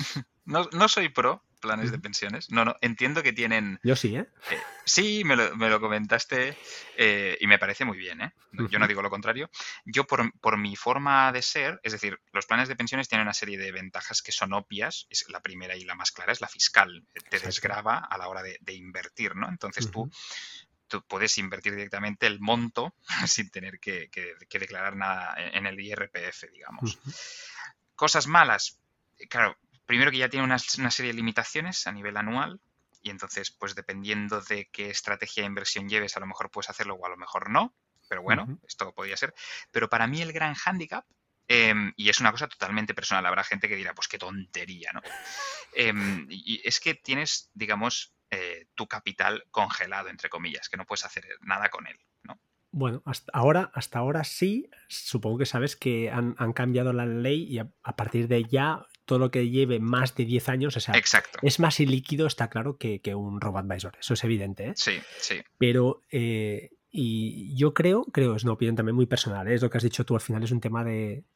Ya no me ha gustado por eso tu tono, porque me has llamado viejo. He entendido que me llamabas viejo y eso no, me ha molado, Uri, pero bueno, te lo voy a pasar, te lo voy a pasar. Pero vamos a, esto lo vamos a editar o no. me, ha llamado viejo, que lo sepáis. En fin, pero no, sí que lo veo una buena opción como diferimiento fiscal y a nivel de que realmente, pues eso, te baja la base imponible del IRPF. Aquellos que ganéis, pues eh, que tengáis un, marginal. El marginal es la, el porcentaje máximo de retención que se os aplique. Es decir, si ganáis más, creo que de 60.000 euros, si sois unos afortunados, pues sepáis que cada euro que ganáis tributa al 45%, ¿vale? Todo lo que pase de 60.000 está en Cataluña al menos, eh, tributa al 45%. Eso es. ¿Qué pasa? Pues si un señor gana 68.000 euros, bueno, pongamos números redondos, 70.000, si coge esos 8.000 y tiene plan de pensión de empresa y coge esos 2.000 que, que faltan hasta llegar a los 10.000 y los mete en un plan de pensiones personal, esos 10.000 euros no tributarán al 45%. Esos 10.000 euros no tributan de momento. Vale, estamos de acuerdo. Entonces, además, si tienes un plan de pensiones personal, ya sea con Finance con Indexa, con lo que sea, que los hay siempre que no sean de banco, señores, por favor, no, no compren planes de pensiones en bancos, pues te, te va a dar un rendimiento a largo plazo decente. O no, pero en principio son carteras más conservadoras y no, no, oscilan demasiado. Hay mucha más renta fija y todo es más, más tranquilo, ¿no? Es un viaje, un viaje más tranquilo. Estás navegando en velero, ¿vale? No vas a llegar en, en, lancha rápida a la, costa, pero vas en velero y vas tranquilo y más o menos vas a llegar. Entonces, la gran ventaja es que cuando rescates este dinero, si no estás muerto o lo rescate tu, viuda, que también puede ser, y tú estés en el otro lado, pues eh, ese diferimiento fiscal probablemente ya no te retengan el 45% y te retengan un poquito menos. Entonces estás ganando ese, porcentaje eh, que, pagas menos de impuestos, que eso es chulo, eh, eso mola, pagar menos impuestos mola. Y por otro lado, pues em, ese dinero ha estado trabajando. ¿Vale? No, hasta esos años ha ido trabajando y ha ido generando, eh, gracias al interés compuesto, pues dinero. Eh, eh, lógicamente, ¿qué es mejor? ¿Meter en un plan de pensiones y no meterlo en un fondo indexado o meterlo en un...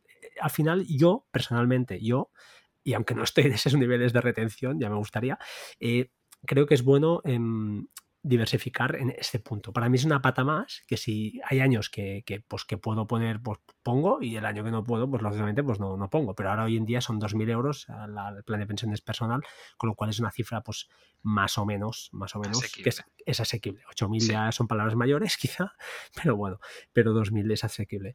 Y yo personalmente lo veo como una opción buena. Os dejaré en el post unos links a un youtuber, que no es Uri, ¿eh? esta vez le voy, a, le voy, a, le voy a pinchar aquí, pero es un canal que además creo que tiene menos de mil suscriptores, señores. Hostia. Atención. ¿Cómo se llama? Eh, es que no me acuerdo. Creo que se llama Ma Maezu o algo así. Tiene un nombre muy malo. O sea, el nombre es muy, muy feo. Pero es más, lo voy a buscar. Un momentito, señores. Venga, vamos en tiempo en, online. Sí, porque tiene 7, 8 vídeos, eh, eh, pero que habla de pensiones. Y, lo, lo, Mira, ya sé cómo se llama. Matchbook, perdón. Matchbook. Matchbook. Sí, y mira, voy a entrar a ver cuántos tiene. 263 suscriptores, tío. Hostia. Es muy... soy un bicho raro, ya te lo digo, Uri, soy un bicho raro. No, pero está muy bien. Ojo, hay que apoyar a la gente que empieza. Claro, no, ojo, el nivel es muy alto. O sea, el tío habla y da por sentado muchas cosas, pero sí que explica un poquito toda la mentira de los, de los planes de pensiones como, ah, perdón, de la, del sistema de pensiones en España, lo voy a decir yo, no sé si lo dices tú, que es un Ponzi como una casa de... como lo dije el otro día en Twitter, como una catedral de Burgos, pero es que yo creo que es, es, es, alucinante. Pero bueno, eh, y explica las bondades, el porqué de un plan de pensiones, es decir, no, no explica lo negativo, que es lo que dices tú, la liquidez y tal, pero sí que lo enfoca de un punto de vista muy chulo, y, a mí me gustó mucho. Eh, ya te digo, además este tío creo que el vídeo lo salió en Value School, lo nombró Luis Alberto Iglesias, que supongo que te suena, que es ese tío que, vale, pues lo nombró, pero es esas cosas que la gente no, si no, si no eres un bicho raro, no, no caes. Pero es verdad que yo lo conocía, ¿eh? y de hecho le comenté en el vídeo y dijo, tío, te han nombrado ahí, ¿eh? pero veo que la gente no, no se ha quedado porque está siguiendo 263 suscriptores, o sea, que es lo que hay. Pero bueno, lo, anotaremos por aquí. Vale, entramos en inmobiliario, tío. Si quieres comentar algo de las pensiones, te dejo, ¿eh? No, no, no, no, me parece, simplemente que me parece fantástico y que esto es lo que tendría que hacer la gente, es decir, documentarse y no dejarse llevar eh, por lo que te dicen en el banco, sino escuchar a gente que sabe, como por ejemplo pues esta persona que has mencionado de YouTube, y, construir tu propio criterio. Esto es lo más importante y, y, uno de los aprendizajes más bestias que yo he tenido. Es decir, construir tu propio... No te creas nada, compara primero entre diferentes fuentes que hablen de forma totalmente diferente, desde diferentes perspectivas y construye tu criterio. Sí, sí, total. Vale, eh, inmobiliario. A ver, tú te has comprado un piso para invertir, em, lo explicas perfectamente todos los pasos, o sea que si queréis eh, cualquier cosa, o sea, el tío lo explica de, cero hasta el final, como lo que han hecho, lo que han mirado eh, de una forma muy divertida. Además, los vídeos no lo hemos dicho, eso, no son vídeos rollos, son vídeos muy, muy divertidos, muy amenos. Eh, no, la verdad es, así. Eh, hostia, no sé. Pregunta, y te voy a lanzar ya dardo directo a, la, frente. ¿eh? Tal cual. ¿No crees que ahora viendo la inyección de dinero que han metido los bancos centrales y que se avecina una subida de tipos de interés de los, de los diferentes bancos centrales, o al menos en el americano ya han dicho que bueno, que el año que viene empezaremos a tocar esto, eh, el hecho de meter, apalancarse para comprar una vivienda rollo inversión es al menos peligroso. Recuerdo que tuviste un vídeo muy largo con inversor, no me acuerdo, con ese chico tan de andaluz. amigo inversor. Amigo inversor, que él justamente es la opinión contraria, ¿no? Desde amigo de sacarse ahí la billetera, si puedes. Claro, ese es poder, ¿no? Te veo que te, manejas con gente que, que, lo toca, que la toca. ya, me gustaría, sí. Pero bueno, ¿qué, ¿qué, opinas de todo esto? A ver si. Lo digo por el, riesgo, ¿no? De, de ese apalancamiento que es que bueno, tiene que estar muy controlado. ¿Qué, me dices del tema inmobiliario como, como inversión? Que yo, por ejemplo, yo no, no, lo veo, a día de hoy no, no, lo veo factible bajo mis condiciones, claro. Sí, a ver, em, es un tema, a ver, también hay que entender que aquí cada persona es diferente, que cada persona tiene, digamos, sus pensamientos, su, su, opinión, su perspectiva, y que hay gente que le gusta el, inmobiliario y hay gente que no. Y se mm. tienen que respetar ambas cosas. Y si hay gente, como por ejemplo tú, Frank, que no lo ve claro en un momento concreto, lo mejor es no hacerlo. Porque si hay algún momento en que, si haces algo que tú no ves claro, luego a la mínima que ocurra algo, te vas a, bueno, te vas a mortificar tú mismo hasta los siglos de los siglos. Voy a ser un hater de Uri, entonces. Uri, tú me dijiste que comprara un piso. Exacto, exacto. Y eso, y, me pasa, ¿eh? me pasa y digo, pero tú no tienes criterio, amigo. Eh, claro, ese es el problema. Y por eso insisto tanto en que yo no, no, no, soy asesor financiero ni, ni, lo hago, es decir, simplemente transmito lo que hago yo y punto. Y si te sirve bien y si no, también.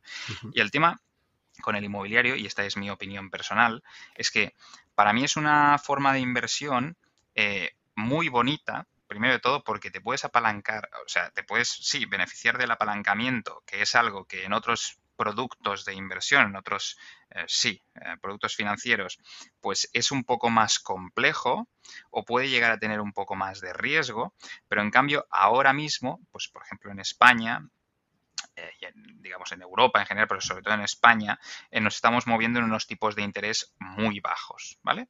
Eh, muy bajos, incluso negativos, ¿no? Entonces, siendo, o sea, teniendo en, en mente que nosotros estamos hablando siempre de inversión, podemos decir, oye, si yo voy a invertir, a mí me interesa siempre tener una rentabilidad. Si tú haces tus números con la comp, digamos, con eh, enfrente un inmueble de unas características X y has calculado todos los números y la rentabilidad te da algo positivo, que dices que ves que tiene sentido, asumir, digamos, o sí, plantearte poder coger una hipoteca a tipo fijo, que sabes que no se va a mover eh, en el plazo de los años, puede tener sentido.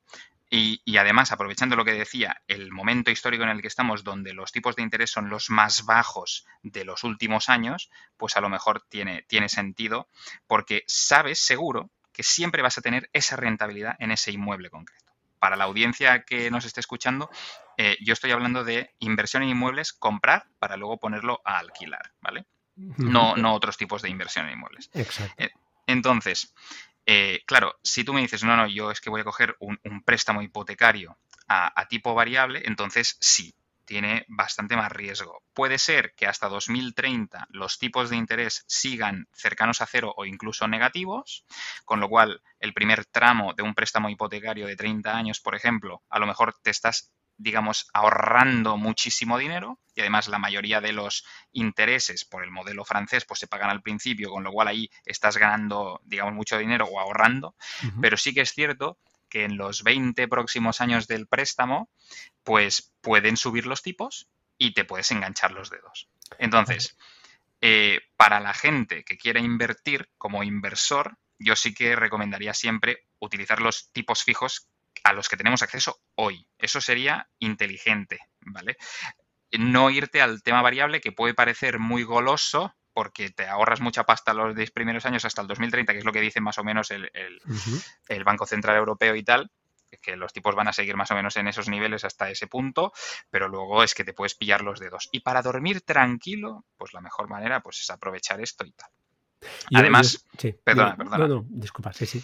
El, el, inmueble, que ya acabo, es un, es un bien que yo, a diferencia de muchos otros, tú compras una acción de Apple y, la opción de Apple subirá o bajará, ¿no? Pero, pero, macho, tú no puedes hacer nada desde tu casa. No, sube, sopla, ¿no? En plan, uf, sube, sube, Dios mío.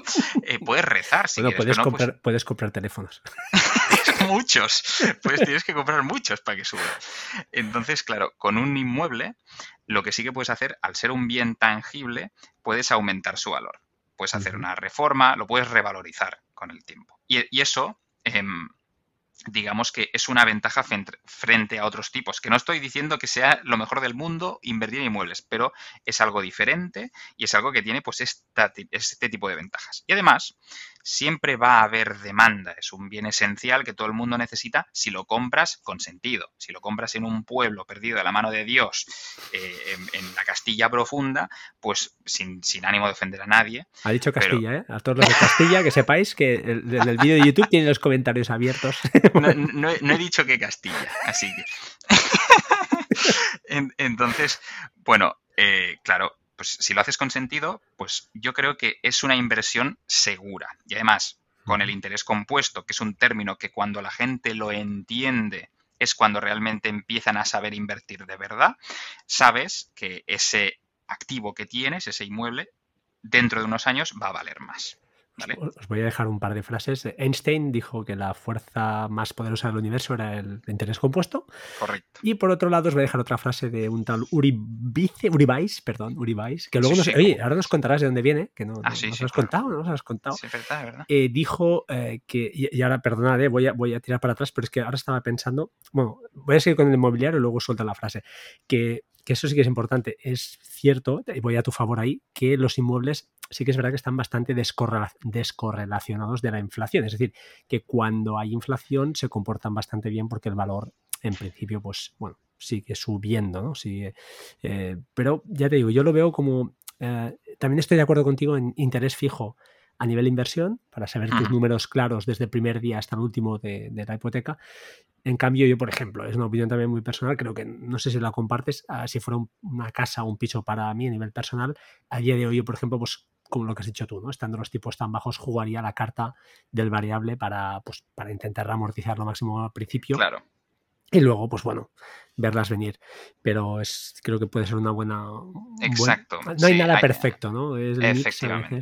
Efectivamente. Y hay que diferenciar mucho, sobre todo, de eh, comprar una casa para mí, para vivir, y, o comprarla como inversor. Como inversor, si la compras para alquilar, te interesará apalancarte al máximo y pueden ver mis vídeos para entender la, estrategia de PAPA. Sí, señor. Pero para ti mismo te interesa, digamos, pagar mm, los mínimos intereses posibles. Entonces te interesará tener una hipoteca más o menos eh, moderada eh, en plazo y en cuota. Entonces pues, te tiene que montar ahí pues una hipoteca, no lo sé, 15, 20 años, lo que te puedas permitir pagar, eh, de manera que los 10 primeros años te ahorres muchísima pasta con estos tipos tan bajos, ¿no? Creando, si lo haces a tipo variable. Creando un poco de hype para tus vídeos, decir que el tipo de. O sea, Uri no es millonario, que yo sepa, al menos no, me lo ha dicho. De hecho, de hecho, me ha pedido dinero para esta entrevista. Le he dicho que no, que no había nada, que esto es gratis. Y de hecho, ¿esto qué es? Pero es lo que hay. No, hablando en serio, veréis que el tipo de muebles a los que ellos más o menos eh, pues, hacen referencia son pisos entre 80, 100 mil euros. Ojo, esto es en la zona una zona de Cataluña, pero eh, depende, depende mucho de la zona. Por ejemplo, quizá en el sur, pues el baremo se pueda bajar un poquito más y habla incluso, pues todo el tema del apalancamiento, cómo, porque esta es la pregunta del millón, ¿no? ¿Cómo voy al banco y le pido yo? Pues hablan de fórmulas que, incluso pues existen y no son nada extrañas que hasta te pueden llegar a financiar hasta el 100%, ¿no? Siempre hay, eh, no diremos la palabra mágica, pero bueno, la gente que lo, que lo mire y que lo vea es decir, que no estamos hablando de imposibles. ¿eh? a comprar un piso de 300.000 euros? Pues no. Lógicamente, si tienes que pagar el 20% de entrada, más el 10%, 12% de impuestos de ITPs, etcétera, eh, estamos hablando ya de cantidades muy, muy bestias. Sino que habla de, de inversiones realistas que yo, eso sí, por, por, mi experiencia al menos personal, pues he visto que que tienen muchas también, muchas lagunas que son complejas, ¿no? A nivel pues, de, de, ocupación, a nivel de encontrar eh, bueno, bonito y barato es muy difícil de encontrar. Eh, como tú mismo has dicho pues, en los vídeos, en los, no te encontrarás esa oferta en un portal inmobiliario de primera, sino que te la tienes que fabricar tú, esa oferta. Con lo cual, pues implica un trabajo, ¿no? Que tienes que, como has dicho tú, te tiene que gustar, te tiene que gustar.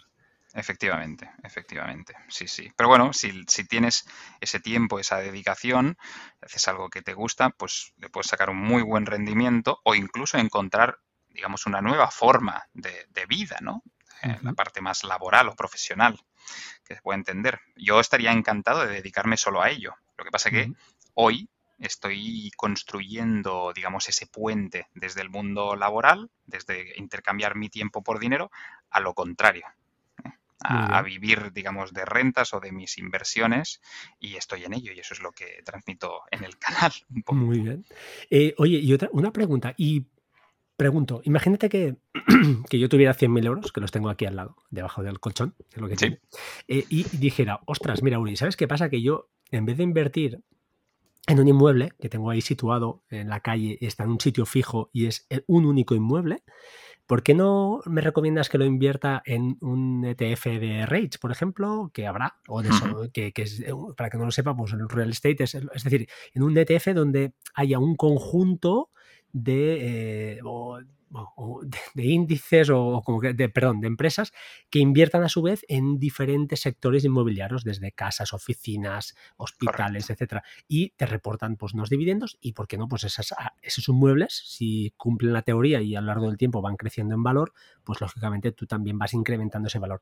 ¿Por qué me dirías, no, no, oye, cómprate mejor un piso de, de 60 eh, apaláncate lo máximo que puedas con estos 100.000 o te compras dos de, de, de 25.000 y los otros 25 los, los, los, pides apalancados y estos, el resto de los 100.000 los metes en otro lado, pero no inviertas en, en rates. O sí, o dirías, sí, sí, es una opción válida, mételo ahí, mete los 100.000, estarás más tranquilo, no te llamará el, inquilino para nada, no tendrás ningún problema y serás más feliz.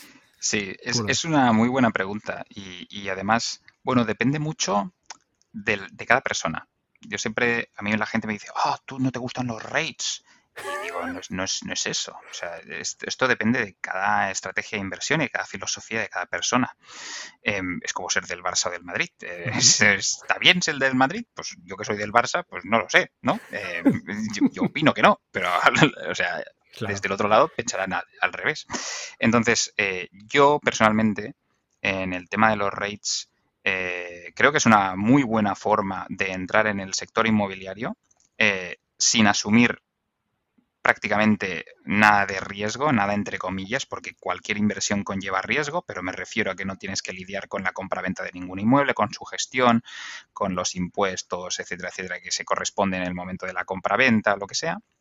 Después puedes hacerlo de una forma ultra diversificada, es decir, como has dicho tú antes, pues estás invirtiendo, eh, digamos, en muchas empresas que se dedican pues a la gestión de inmuebles, ya sean de hospitales, centros de datos, eh, viviendas, lo que sea, ¿vale? O sea que está súper diversificado en caso de una hipotética crisis o de alguno de los sectores. O al revés, o sea, si hay algún sector que está en auge, como por ejemplo los centros de datos, pues si tú tienes un rate que está enfocado en ese sector, pues a lo mejor lo petas, ¿vale? Y después también te permite, lógicamente, entrar con poco capital. Entonces, em, entrar desde 100 euros o incluso menos algunos. Eh, claro, esto para mucha gente es muy atractivo porque ya tienes exposición al sector inmobiliario sin tener que, eh, digamos, asumir todos esos riesgos y que te lo hagan todo por ti. Eso es, yo para mí, es una magnífica forma de inversión para esas personas que quieran esto, ¿vale? ¿Cuáles son las partes malas? Pues lógicamente eh, te están cobrando comisiones, es decir, tú, dentro de lo que ganes y tal, que sepas que si invirtieras en, en, tus, en los inmuebles, en los mismos inmuebles, si pudieras, eh, ganarías mucho más. O sea, ellos se tienen que ganar la vida. Entonces, hay una parte de las comisiones que, se las quedan ellos. Y después, lógicamente, tienes que confiar en esa empresa para que haga esa gestión de esos inmuebles de forma correcta. O sea, hay una parte de confianza, es como invertir en una empresa en Apple o en Facebook o en lo que sea. Y después, también es cierto que em, yo siempre he preferido invertir en inmuebles por mí mismo, primero porque gano más dinero con la inversión, ¿vale? Depende de, qué inmueble cojas, está claro. Eh, si coges un inmueble que te sale la, rentabilidad menos 4, pues no vas a ganar nada. Pero, pero siempre generalmente comparando peras con peras, yo creo que ganarías más dinero invirtiendo tú mismo, lógicamente. y después, eh, que te beneficias cuando inviertes tú mismo del apalancamiento y de manera que a lo largo de los años tú con un rate no puedes comprar un activo. Bueno, sí, tienes, tienes el, el, rate, digamos, la acción, ¿no? Pero, pero no tienes ningún activo. Y tú, al cabo de los años, en, en, ese activo, en ese inmueble que tú hayas comprado, le vas a poder sacar una renta, vas a obtener un cash flow a diario y al final de los años vas a tener ese activo por si lo quisieras vender o por hacer lo que, lo que sea, ¿no? Con esos 100.000 euros eh, no los podrías invertir todos en rates, correcto, y ganarías pues un 6%, un 5%, un 4%, depende del rate. Eh, en cambio, eh, yo pues intentaría comprar dos inmuebles de 50.000 cada, o sea, de 100.000 cada uno apalancados pues a 50.000 y tendría pues una rentabilidad probablemente del doble de lo que te vaya a dar esto. Porque sí que es cierto que el cash flow será más bajito porque estoy apalancado y pago una cuota hipotecaria, pero después eh, al final de los años, al final de 20, 30 años, tendré dos inmuebles enteros, ¿no? Está claro. Que además tendrás pues, lo que estés cobrando el alquiler, menos los gastos, lógicamente, que acarrea, pero ese valor añadido, ¿no? que ese inmueble que probablemente compraste por 50, pues en ese momento, al cabo de esos años, haya revalorizado y valga pues 100 o, 100 X, ¿no? Eh, Efectivamente, eso es. Bueno, pues oye, eh, hemos cubierto bastante. Me falta para acabar, y eso sí, antes de que nos olvidemos, la primera, porque el canal se llama Uribais y la segunda hacemos un repaso porque me ha quedado ahí, quiero que me detalles un poquito eh, esos excels a nivel, no, sin entrar en, números, lógicamente, pero a nivel, a nivel que, de filosofía, ¿no? De cómo lo, lo, encaras para el tema de, de pues, tener tus finanzas personales controladas. Tema Uribais, ¿por qué se llama Uribais y no no sé, Uria Paco Sánchez. O Se puede contar, ¿no? Sí, sí, sí, por supuesto. Eh, sin faltar a nadie que se llame Paco Sánchez, que lo he dicho por decir. ¿eh? Ha dicho Paco Sánchez, Paco, dale, dale, otro hater. otro hater. Soy, soy, no paro, no puedo parar. Em, pues yo, mi nombre es Uriol Valls y me hice una especie de un intercambio en Irlanda, donde estudiaba pues, por las mañanas en inglés. Y, me preguntaron, oye, ¿cómo, ¿cómo te llamas tú el primer día de clase? Nos lo preguntaba a todos los alumnos la, profesora. Como éramos todos de fuera, pues había gente que venía de China y tal, eh, pues empezó a escribir los nombres como a ella le sonaba. Era muy divertido. Y yo le dijo que me llamaba pues Uri y Vais y lo escribió así, tal cual como lo veis en el título. Y dije, anda, pues me, ha gustado. Mola. y de ahí, de ahí sale. Sí, sí. Hostia, qué bueno. Muy bien, mira, ya sabéis el nombre del canal. Ya sabéis. Yo pensaba que había razón oculta, alguna serie, alguna cosa, que sé. Ya sé que Miami Vice era con I, porque nada, nada. Es pero está, es curioso. Nada, nada. Eh, tema, oye, ahora sí, tema Excel. Eh, ¿Trabajas con Excel puro y duro? ¿Trabajas con Google Sheets? ¿Trabajas con alguna aplicación particular para temas finanzas personales o, no? Trabajo con un Excel puro, yo en ese sentido, y quiero pasarme a Google Sheets. Eh, pero tengo. El tema es que es tan gordo el Excel este, que, sí, sí, que me da un poco de como de pánico, no, no pánico, pero pereza ponerme a hacerlo, pero lo quiero hacer porque quiero enlazar muchísimas cosas y, utilizar incluso algunas APIs y tal. Entonces, eh, porque, bueno, lo estoy haciendo todo manualmente y es un Cristo. Así que tengo, tengo que pasar a lo otro. Y sí, sí, y entonces tengo controladas pues, todas las finanzas personales en ese Excel y, ¿Qué haces? ¿Entradas puras y duras de lo que vas gastando, básicamente? ¿Son entradas? ¿O son, por ejemplo, haces budgets? ¿Haces eh, como presupuestos y cosillas en plan, yo qué sé, de comida? Pues 500 este mes. Y cuando ves que vas rellenando y dices, uy, estoy llenando los 500, pues tengo que controlarme, no comeré tres días. Algo así. Exacto, sí, sí. Tengo algo de todo. Hacemos de todo y además lo hacemos con, mi pareja. Eh, tengo el típico, la típica hoja de finanzas personales, de lo que ingreso menos gastos al mes como previsión. Y entonces de ahí lo veréis en el próximo vídeo que sale.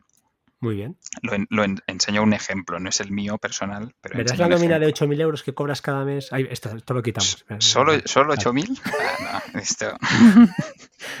no. no, Muy bien. Eh, eh, entonces, aparte de eso, también tengo pues esos budgets que comentas, esos sacos de más o menos controlar lo que gastamos en comida y tal.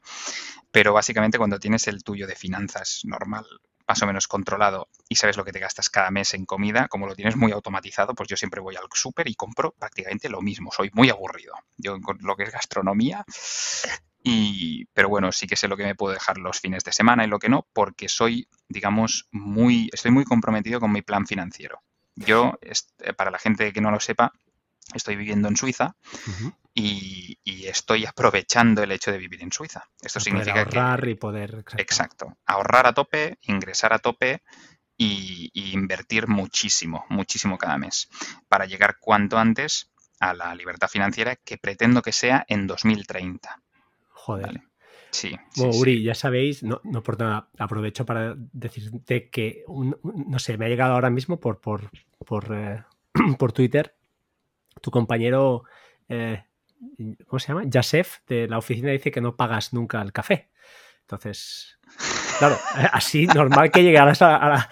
O sea, eres agarrado de esos de que no pagamos un cafetico ni que sea ahí, o, no, o, dejamos, o, no, o vivimos, vivimos un poco. vivo muy bien. Es decir, yo no tengo que quede claro, es que si no la gente se imagina ahí un tío huraño, ¿sabes? Que vive ahí en una cueva, y es una montaña ahí en, los Alpes y no, no, no, Yo soy, eh, no tengo caprichos tipo un cochazo, un super casoplón.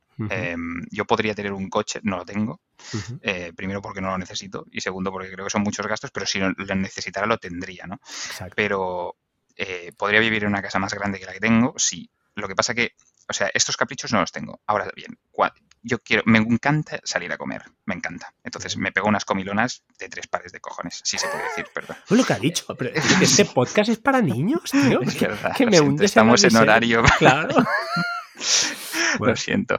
Y, nada, pues entonces sí, sí me, mis caprichos son sobre todo comer, viajar, experiencias y sobre todo estar con mi pareja y que no nos falte de nada a nivel de experiencia. Vale, no, tú, yo, ahora, en serio, te digo que, no, lo digo porque, claro, que nos pueda escuchar, yo, yo estoy entre ellos, ¿eh? O sea, yo, por ejemplo, e, este nivel al que él, pues más o menos nos habla, eh, es lo que decía, ¿no? Cada uno, a veces en las situaciones de la vida en las que estamos, pues no, no podemos. Yo, por ejemplo, tengo dos, dos hijos, ¿no? Entonces es, es, muy difícil. O sea, para mí mi, mi prioridad es, pues, educar a mis hijos, que tengan una buena educación, que si mi hija quiere ir a, yo qué sé, a tocar el piano, que no es el caso, pero pues, si, pues, si, quiere tocar el piano le pagaré lo que haga falta y me estaré yo de iPhones y de, y de lo que sea, porque son prioridades en la vida, ¿no? Entonces el ahorro aunque cumplo, intento cumplir el págate a ti mismo, ¿no? Que, sea antes de hacer nada, porque si no, pues me sería muy difícil. Pues bueno, no puede ser ese nivel de ahorro que probablemente tenga una persona que, pues, que vive en otro país, que está alejado de su, de, su familia, es decir, no tiene, no tiene, al final, eh, ¿no? Tienes tu tiempo para trabajar, para lúdico también, pero no tienes esa, ese, no tienes hijos, no tienes esa, ese, ese gasto añadido que ahora es lógico para tu edad, ¿no? Que te permite, pues, oye, eh, bien hecho que haces. O sea, yo ojalá ojalá que cuando hubiera tenido 28, 29 años hubiera tenido YouTube a este nivel, con esta cantidad de conocimiento, porque siendo un culo inquieto como soy, que sí que es verdad que soy un poco bicho raro y tengo un poco de trastorno obsesivo, yo creo, quiero pensar, quiero pensar que mi yo de hace unos años hubiera sido también un Uribais, ¿no? hubiera sido un, Muy bien. espero, no lo sé, ¿eh? igual me lo imagino y uno se cree a veces que es mejor de lo que es, ¿no? Pero creo, creo, que más o menos sí que me hubiera molado. Sí, yo creo que sí. Pero bueno, es una pena, no lo he podido alcanzar. Pero me, ha hecho ilusión que dijeras esto de llegaría a ser un Uri Yo, yo no soy nadie, ¿eh? o sea, a mí lo único que me diferencia. Estás en mi podcast, tío, aquí no viene cualquiera. es verdad, es verdad, vale, vale. Piensa, aquí ha venido gente gente. De mucho nivel, es verdad. De mucho nivel, tío. Estamos hablando de un Ansejo, el puto CEO de, de Indexa. Estás a ese nivel. cuidado. Estoy, me halaga. De, verdad, ¿eh? Me halaga y me hace ilusión. No, no, pero es verdad que cualquiera que divulgue cultura financiera, yo creo que es muy bueno. Y además, ya te digo, ¿eh? no, no, lo digo porque él esté, si no, no, se lo hubiera dicho, o sea, él no es amigo mío, pero creo que lo, lo hace de una manera muy lúdica, muy clara, expone muy bien las cosas, los pasos, no se salta nada.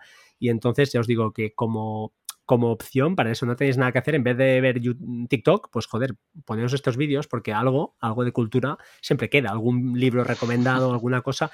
Creo que además eh, estás sorteando, no, tú sorteas libros tú no, no, tú no eres. Eh, no, yo recomiendo libros y ahora voy a hacer un sorteo en el próximo vídeo. Pues ya sabes que si tienes a un, a un oyente de India, eh, pues tenlo en cuenta, porque soy yo. Luego te cuento por qué. ok. No es broma. Vale. Eh, oye, entonces, una, cosita, es verdad, le voy a hacer una. Si alguien ha llegado hasta aquí y, un tal Carlos arroba chinom lo, ha hecho, Chinom va por ti, te voy a, voy a esbombar una cosa que tenemos pendiente hace tropecientos meses y viene al caso, ahora vuelvo a enlazar con la hoja de, Excel que me decías que tienes, ¿vale? Sí. Hay un, Google Sheets que se llama, eh, ¿cómo se llama?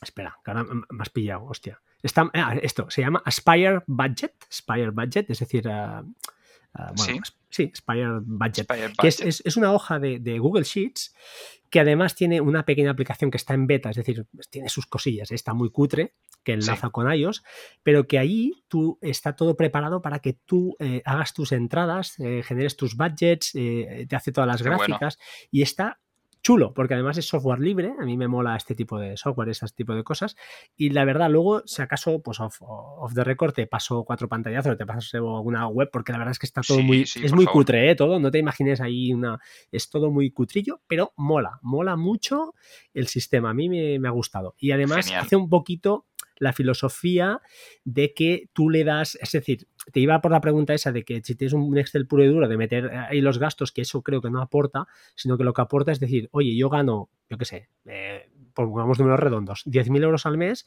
y le doy a cada euro, le doy un uso a principio de mes le estoy dando un valor, ¿no? Entonces veo, voy ajustando las partidas y poco a poco voy viendo y voy viendo, ah, pues mira, esto, se ajusta a mi nivel de, vida. Y si hay un mes que una partida se va de madre, pues bueno, algo ha pasado o tengo que ver qué, está pasando, ¿no? Y yo creo que está, está muy chulo, sigue la filosofía de una aplicación muy famosa que en el mundillo, al menos en el que yo me muevo, de podcasters y tal, se lleva mucho, que se llama Unita Budget, que es una aplicación que se basa en eso, ¿no? En, darle a cada euro le das un, valor, un uso, una partida, antes de gastártelo, antes. Entonces tú vas rellenando esas partidas poco a poco. Y, pero claro, el coste yo, por ejemplo, yo no estoy dispuesto a pagar 90, creo que son 80 o 90 euros anuales para eso, aunque está muy bien hecho, está muy bien hecho, la verdad que sí, y, no critico a nadie que, lo, que le, haga, que le dé un uso, porque realmente seguro que los vale y mucho más. ¿eh? Pero en mi caso, Aspire Budget, y que además me la descubrió un oyente, no recuerdo el nombre, que me perdone si me está escuchando, y lo hablamos con Chinom, que es un compañero del podcast, eh, y la probamos, estuvimos probando, y yo todavía sigo, y él también, probándola y estamos dándole caña, y la verdad es que, creo que te puede dar al menos un uso, igual, claro, si lo tienes todo tuyo muy montado, pues no, no te va a servir. No, no, pero estoy muy soy una persona que está muy abierta ¿eh? a recibir este tipo de cosas, así que súper interesado. Sí, pues luego lo pasamos, porque además, aparte de este Excel y estos budgets, tienes Excel, has dicho como satélite, que tienes ahí la parte de inversión o una cosilla que vas rellenando una vez al mes o tablas dinámicas o esas cosas, ¿sí? Sí, sí, sí, tengo como para cada parte de inversión, pues tengo mi, mi propio Excel porque al final, bueno, no sé, por temas de modularización un poco de, cada, de cada cosa, pues sí. Entonces tengo pues mi Excel de inmuebles, tengo mi Excel de bolsa, mi Excel de inversión en crowdfunding, donde tengo pues una serie de herramientas enlazadas, por ejemplo, para el cálculo, que esto lo enseñaré en próximos vídeos, de, o sea, saber evaluar una empresa, una startup, ¿no? Si es buena, si es mala, con algunos datos. Entonces, pues bueno, lo tengo todo separado para que no esté en el mismo muy bien. No te, o sea, no te valen las eh, gráficas que te muestran las aplicaciones, por ejemplo, de inversión, entiendo que de indexando tendrás ahí, o sí. no, no, no. Al final es muy sencillo, ¿no? claro, claro. Vale, vale. Pues oye, creo que hemos llegado al final, tío, de una hora y 40 minutos de esto no hay quien lo... Yo no sé si nos va a escuchar alguien, pero bueno, está, está, muy bien, está muy bien. Aquel que le guste un poquito pues la tecnología, vídeo... Hemos hablado primero, está muy bien, de YouTube y luego hemos acabado hablando de, todo el mundo el mundo finanzas, que creo que es creo que es muy importante que la gente lo sepa. última pregunta, además, hostia, que esto no lo hemos dicho, pero bueno, último no consejo de inversión que tenemos aquí en el guion, que sería eh, hacerse un colchón, de, un colchón de seguridad antes de nada. Esto yo creo que es, vital. Sí. Diversificar, estamos de acuerdo. Y ah, el tema del por qué invertir, ¿no? Tú lo has explicado muy bien al principio, que al final el dinero en el banco o debajo del colchón pues nos va a perder valor porque, pues, por eso, porque esa inflación temida que, que estamos y tenemos cosas pues como el oro, como lo que sea, como el Bitcoin que es deflacionario y que nos puede ayudar a, o no, a compensar, Efectivamente. a compensar todo esto. Oye, ¿qué le dirías finalmente a un tío que, pues eso, que ponía aquí, ¿no? Que sea mileurista en, en la península y que, pues, bueno, el tío esté escuchando y diga, ah, este tío en Suiza, claro, este tío aquí, pues se le está montando en el dólar y claro, pues si Bitcoin para arriba, casa para abajo, le dirías que es imposible o, o no, es un trabajo de hormiga y también me quedo con, con una cosa que escuché en un podcast de alguien, no sé quién recuerdo, que decía que al final el objetivo quizás sea llegar a la, a la libertad financiera, pero que lo más bonito quizá, aunque no llegues, lo más bonito es el camino, ¿no? De llegar, de, hacer ese esfuerzo. Vale, ¿qué le dirías quizá a alguien que, pues eso, que, le cueste, que le cueste ahorrar? Total. Sí, no, em, de hecho esto, en el próximo vídeo que ya lo tengo grabado, eh, aparece una frase, yo creo que calcada prácticamente. Me vas a robar la idea, me has robado mi idea. si tiene intelectual, o sea, propiedad intelectual, sí, la he liado un poco, creo.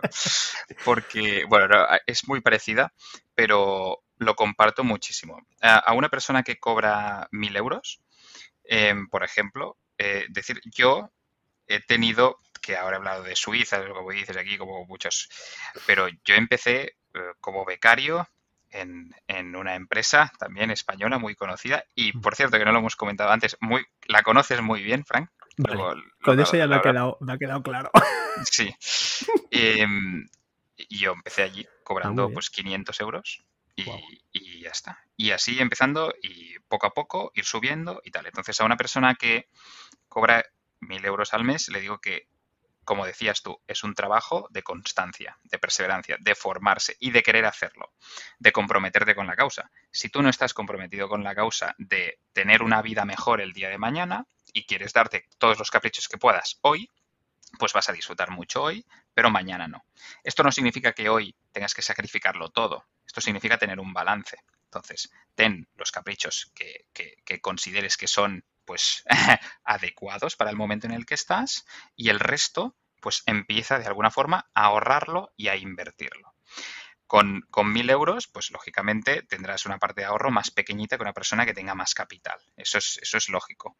Pero tu prioridad tiene que ser formarte, entender cómo hacer que tu dinero genere más dinero, es decir, eh, en inversión, ahorrar y también encontrar maneras de ingresar más. ¿Vale? Y hay muchas maneras. La gente no lo sabe porque la gente, sobre todo en España, está muy cómoda en el trabajo en el que está. Y, yo siempre he defendido mucho que la forma más fácil de cobrar más, todo el mundo pensará, pues promocionar dentro de la empresa en la que esté. Eso es correcto, pero es difícil y compites contra mucha gente dentro. La forma más fácil de cobrar más es cambiar de empresa. Y ahora mucha gente dirá, ¡Hala, pero ¿cómo puedes decir esto? Si, claro, tienes una serie de, pues yo qué sé, la gente con hijos, ¿no? ¿Cómo vas a saltar al vacío? No, no, yo no estoy hablando de saltar al vacío ni de hacer, nada parecido. Yo lo que estoy diciendo es de, tú estás en una liana y de no soltar esa liana hasta que no tengas otra cogida. Y en ese momento, pues sueltas la liana anterior, ¿no? Em, siempre buscar formas de ingresar más u otras fuentes alternativas de ingresos que te permitan pues, poder ahorrar más, que te permitan invertir más y empezar, aunque sea con poquito, empezar. Lo más importante es el hábito de, hacerlo y sobre todo de comprometerte.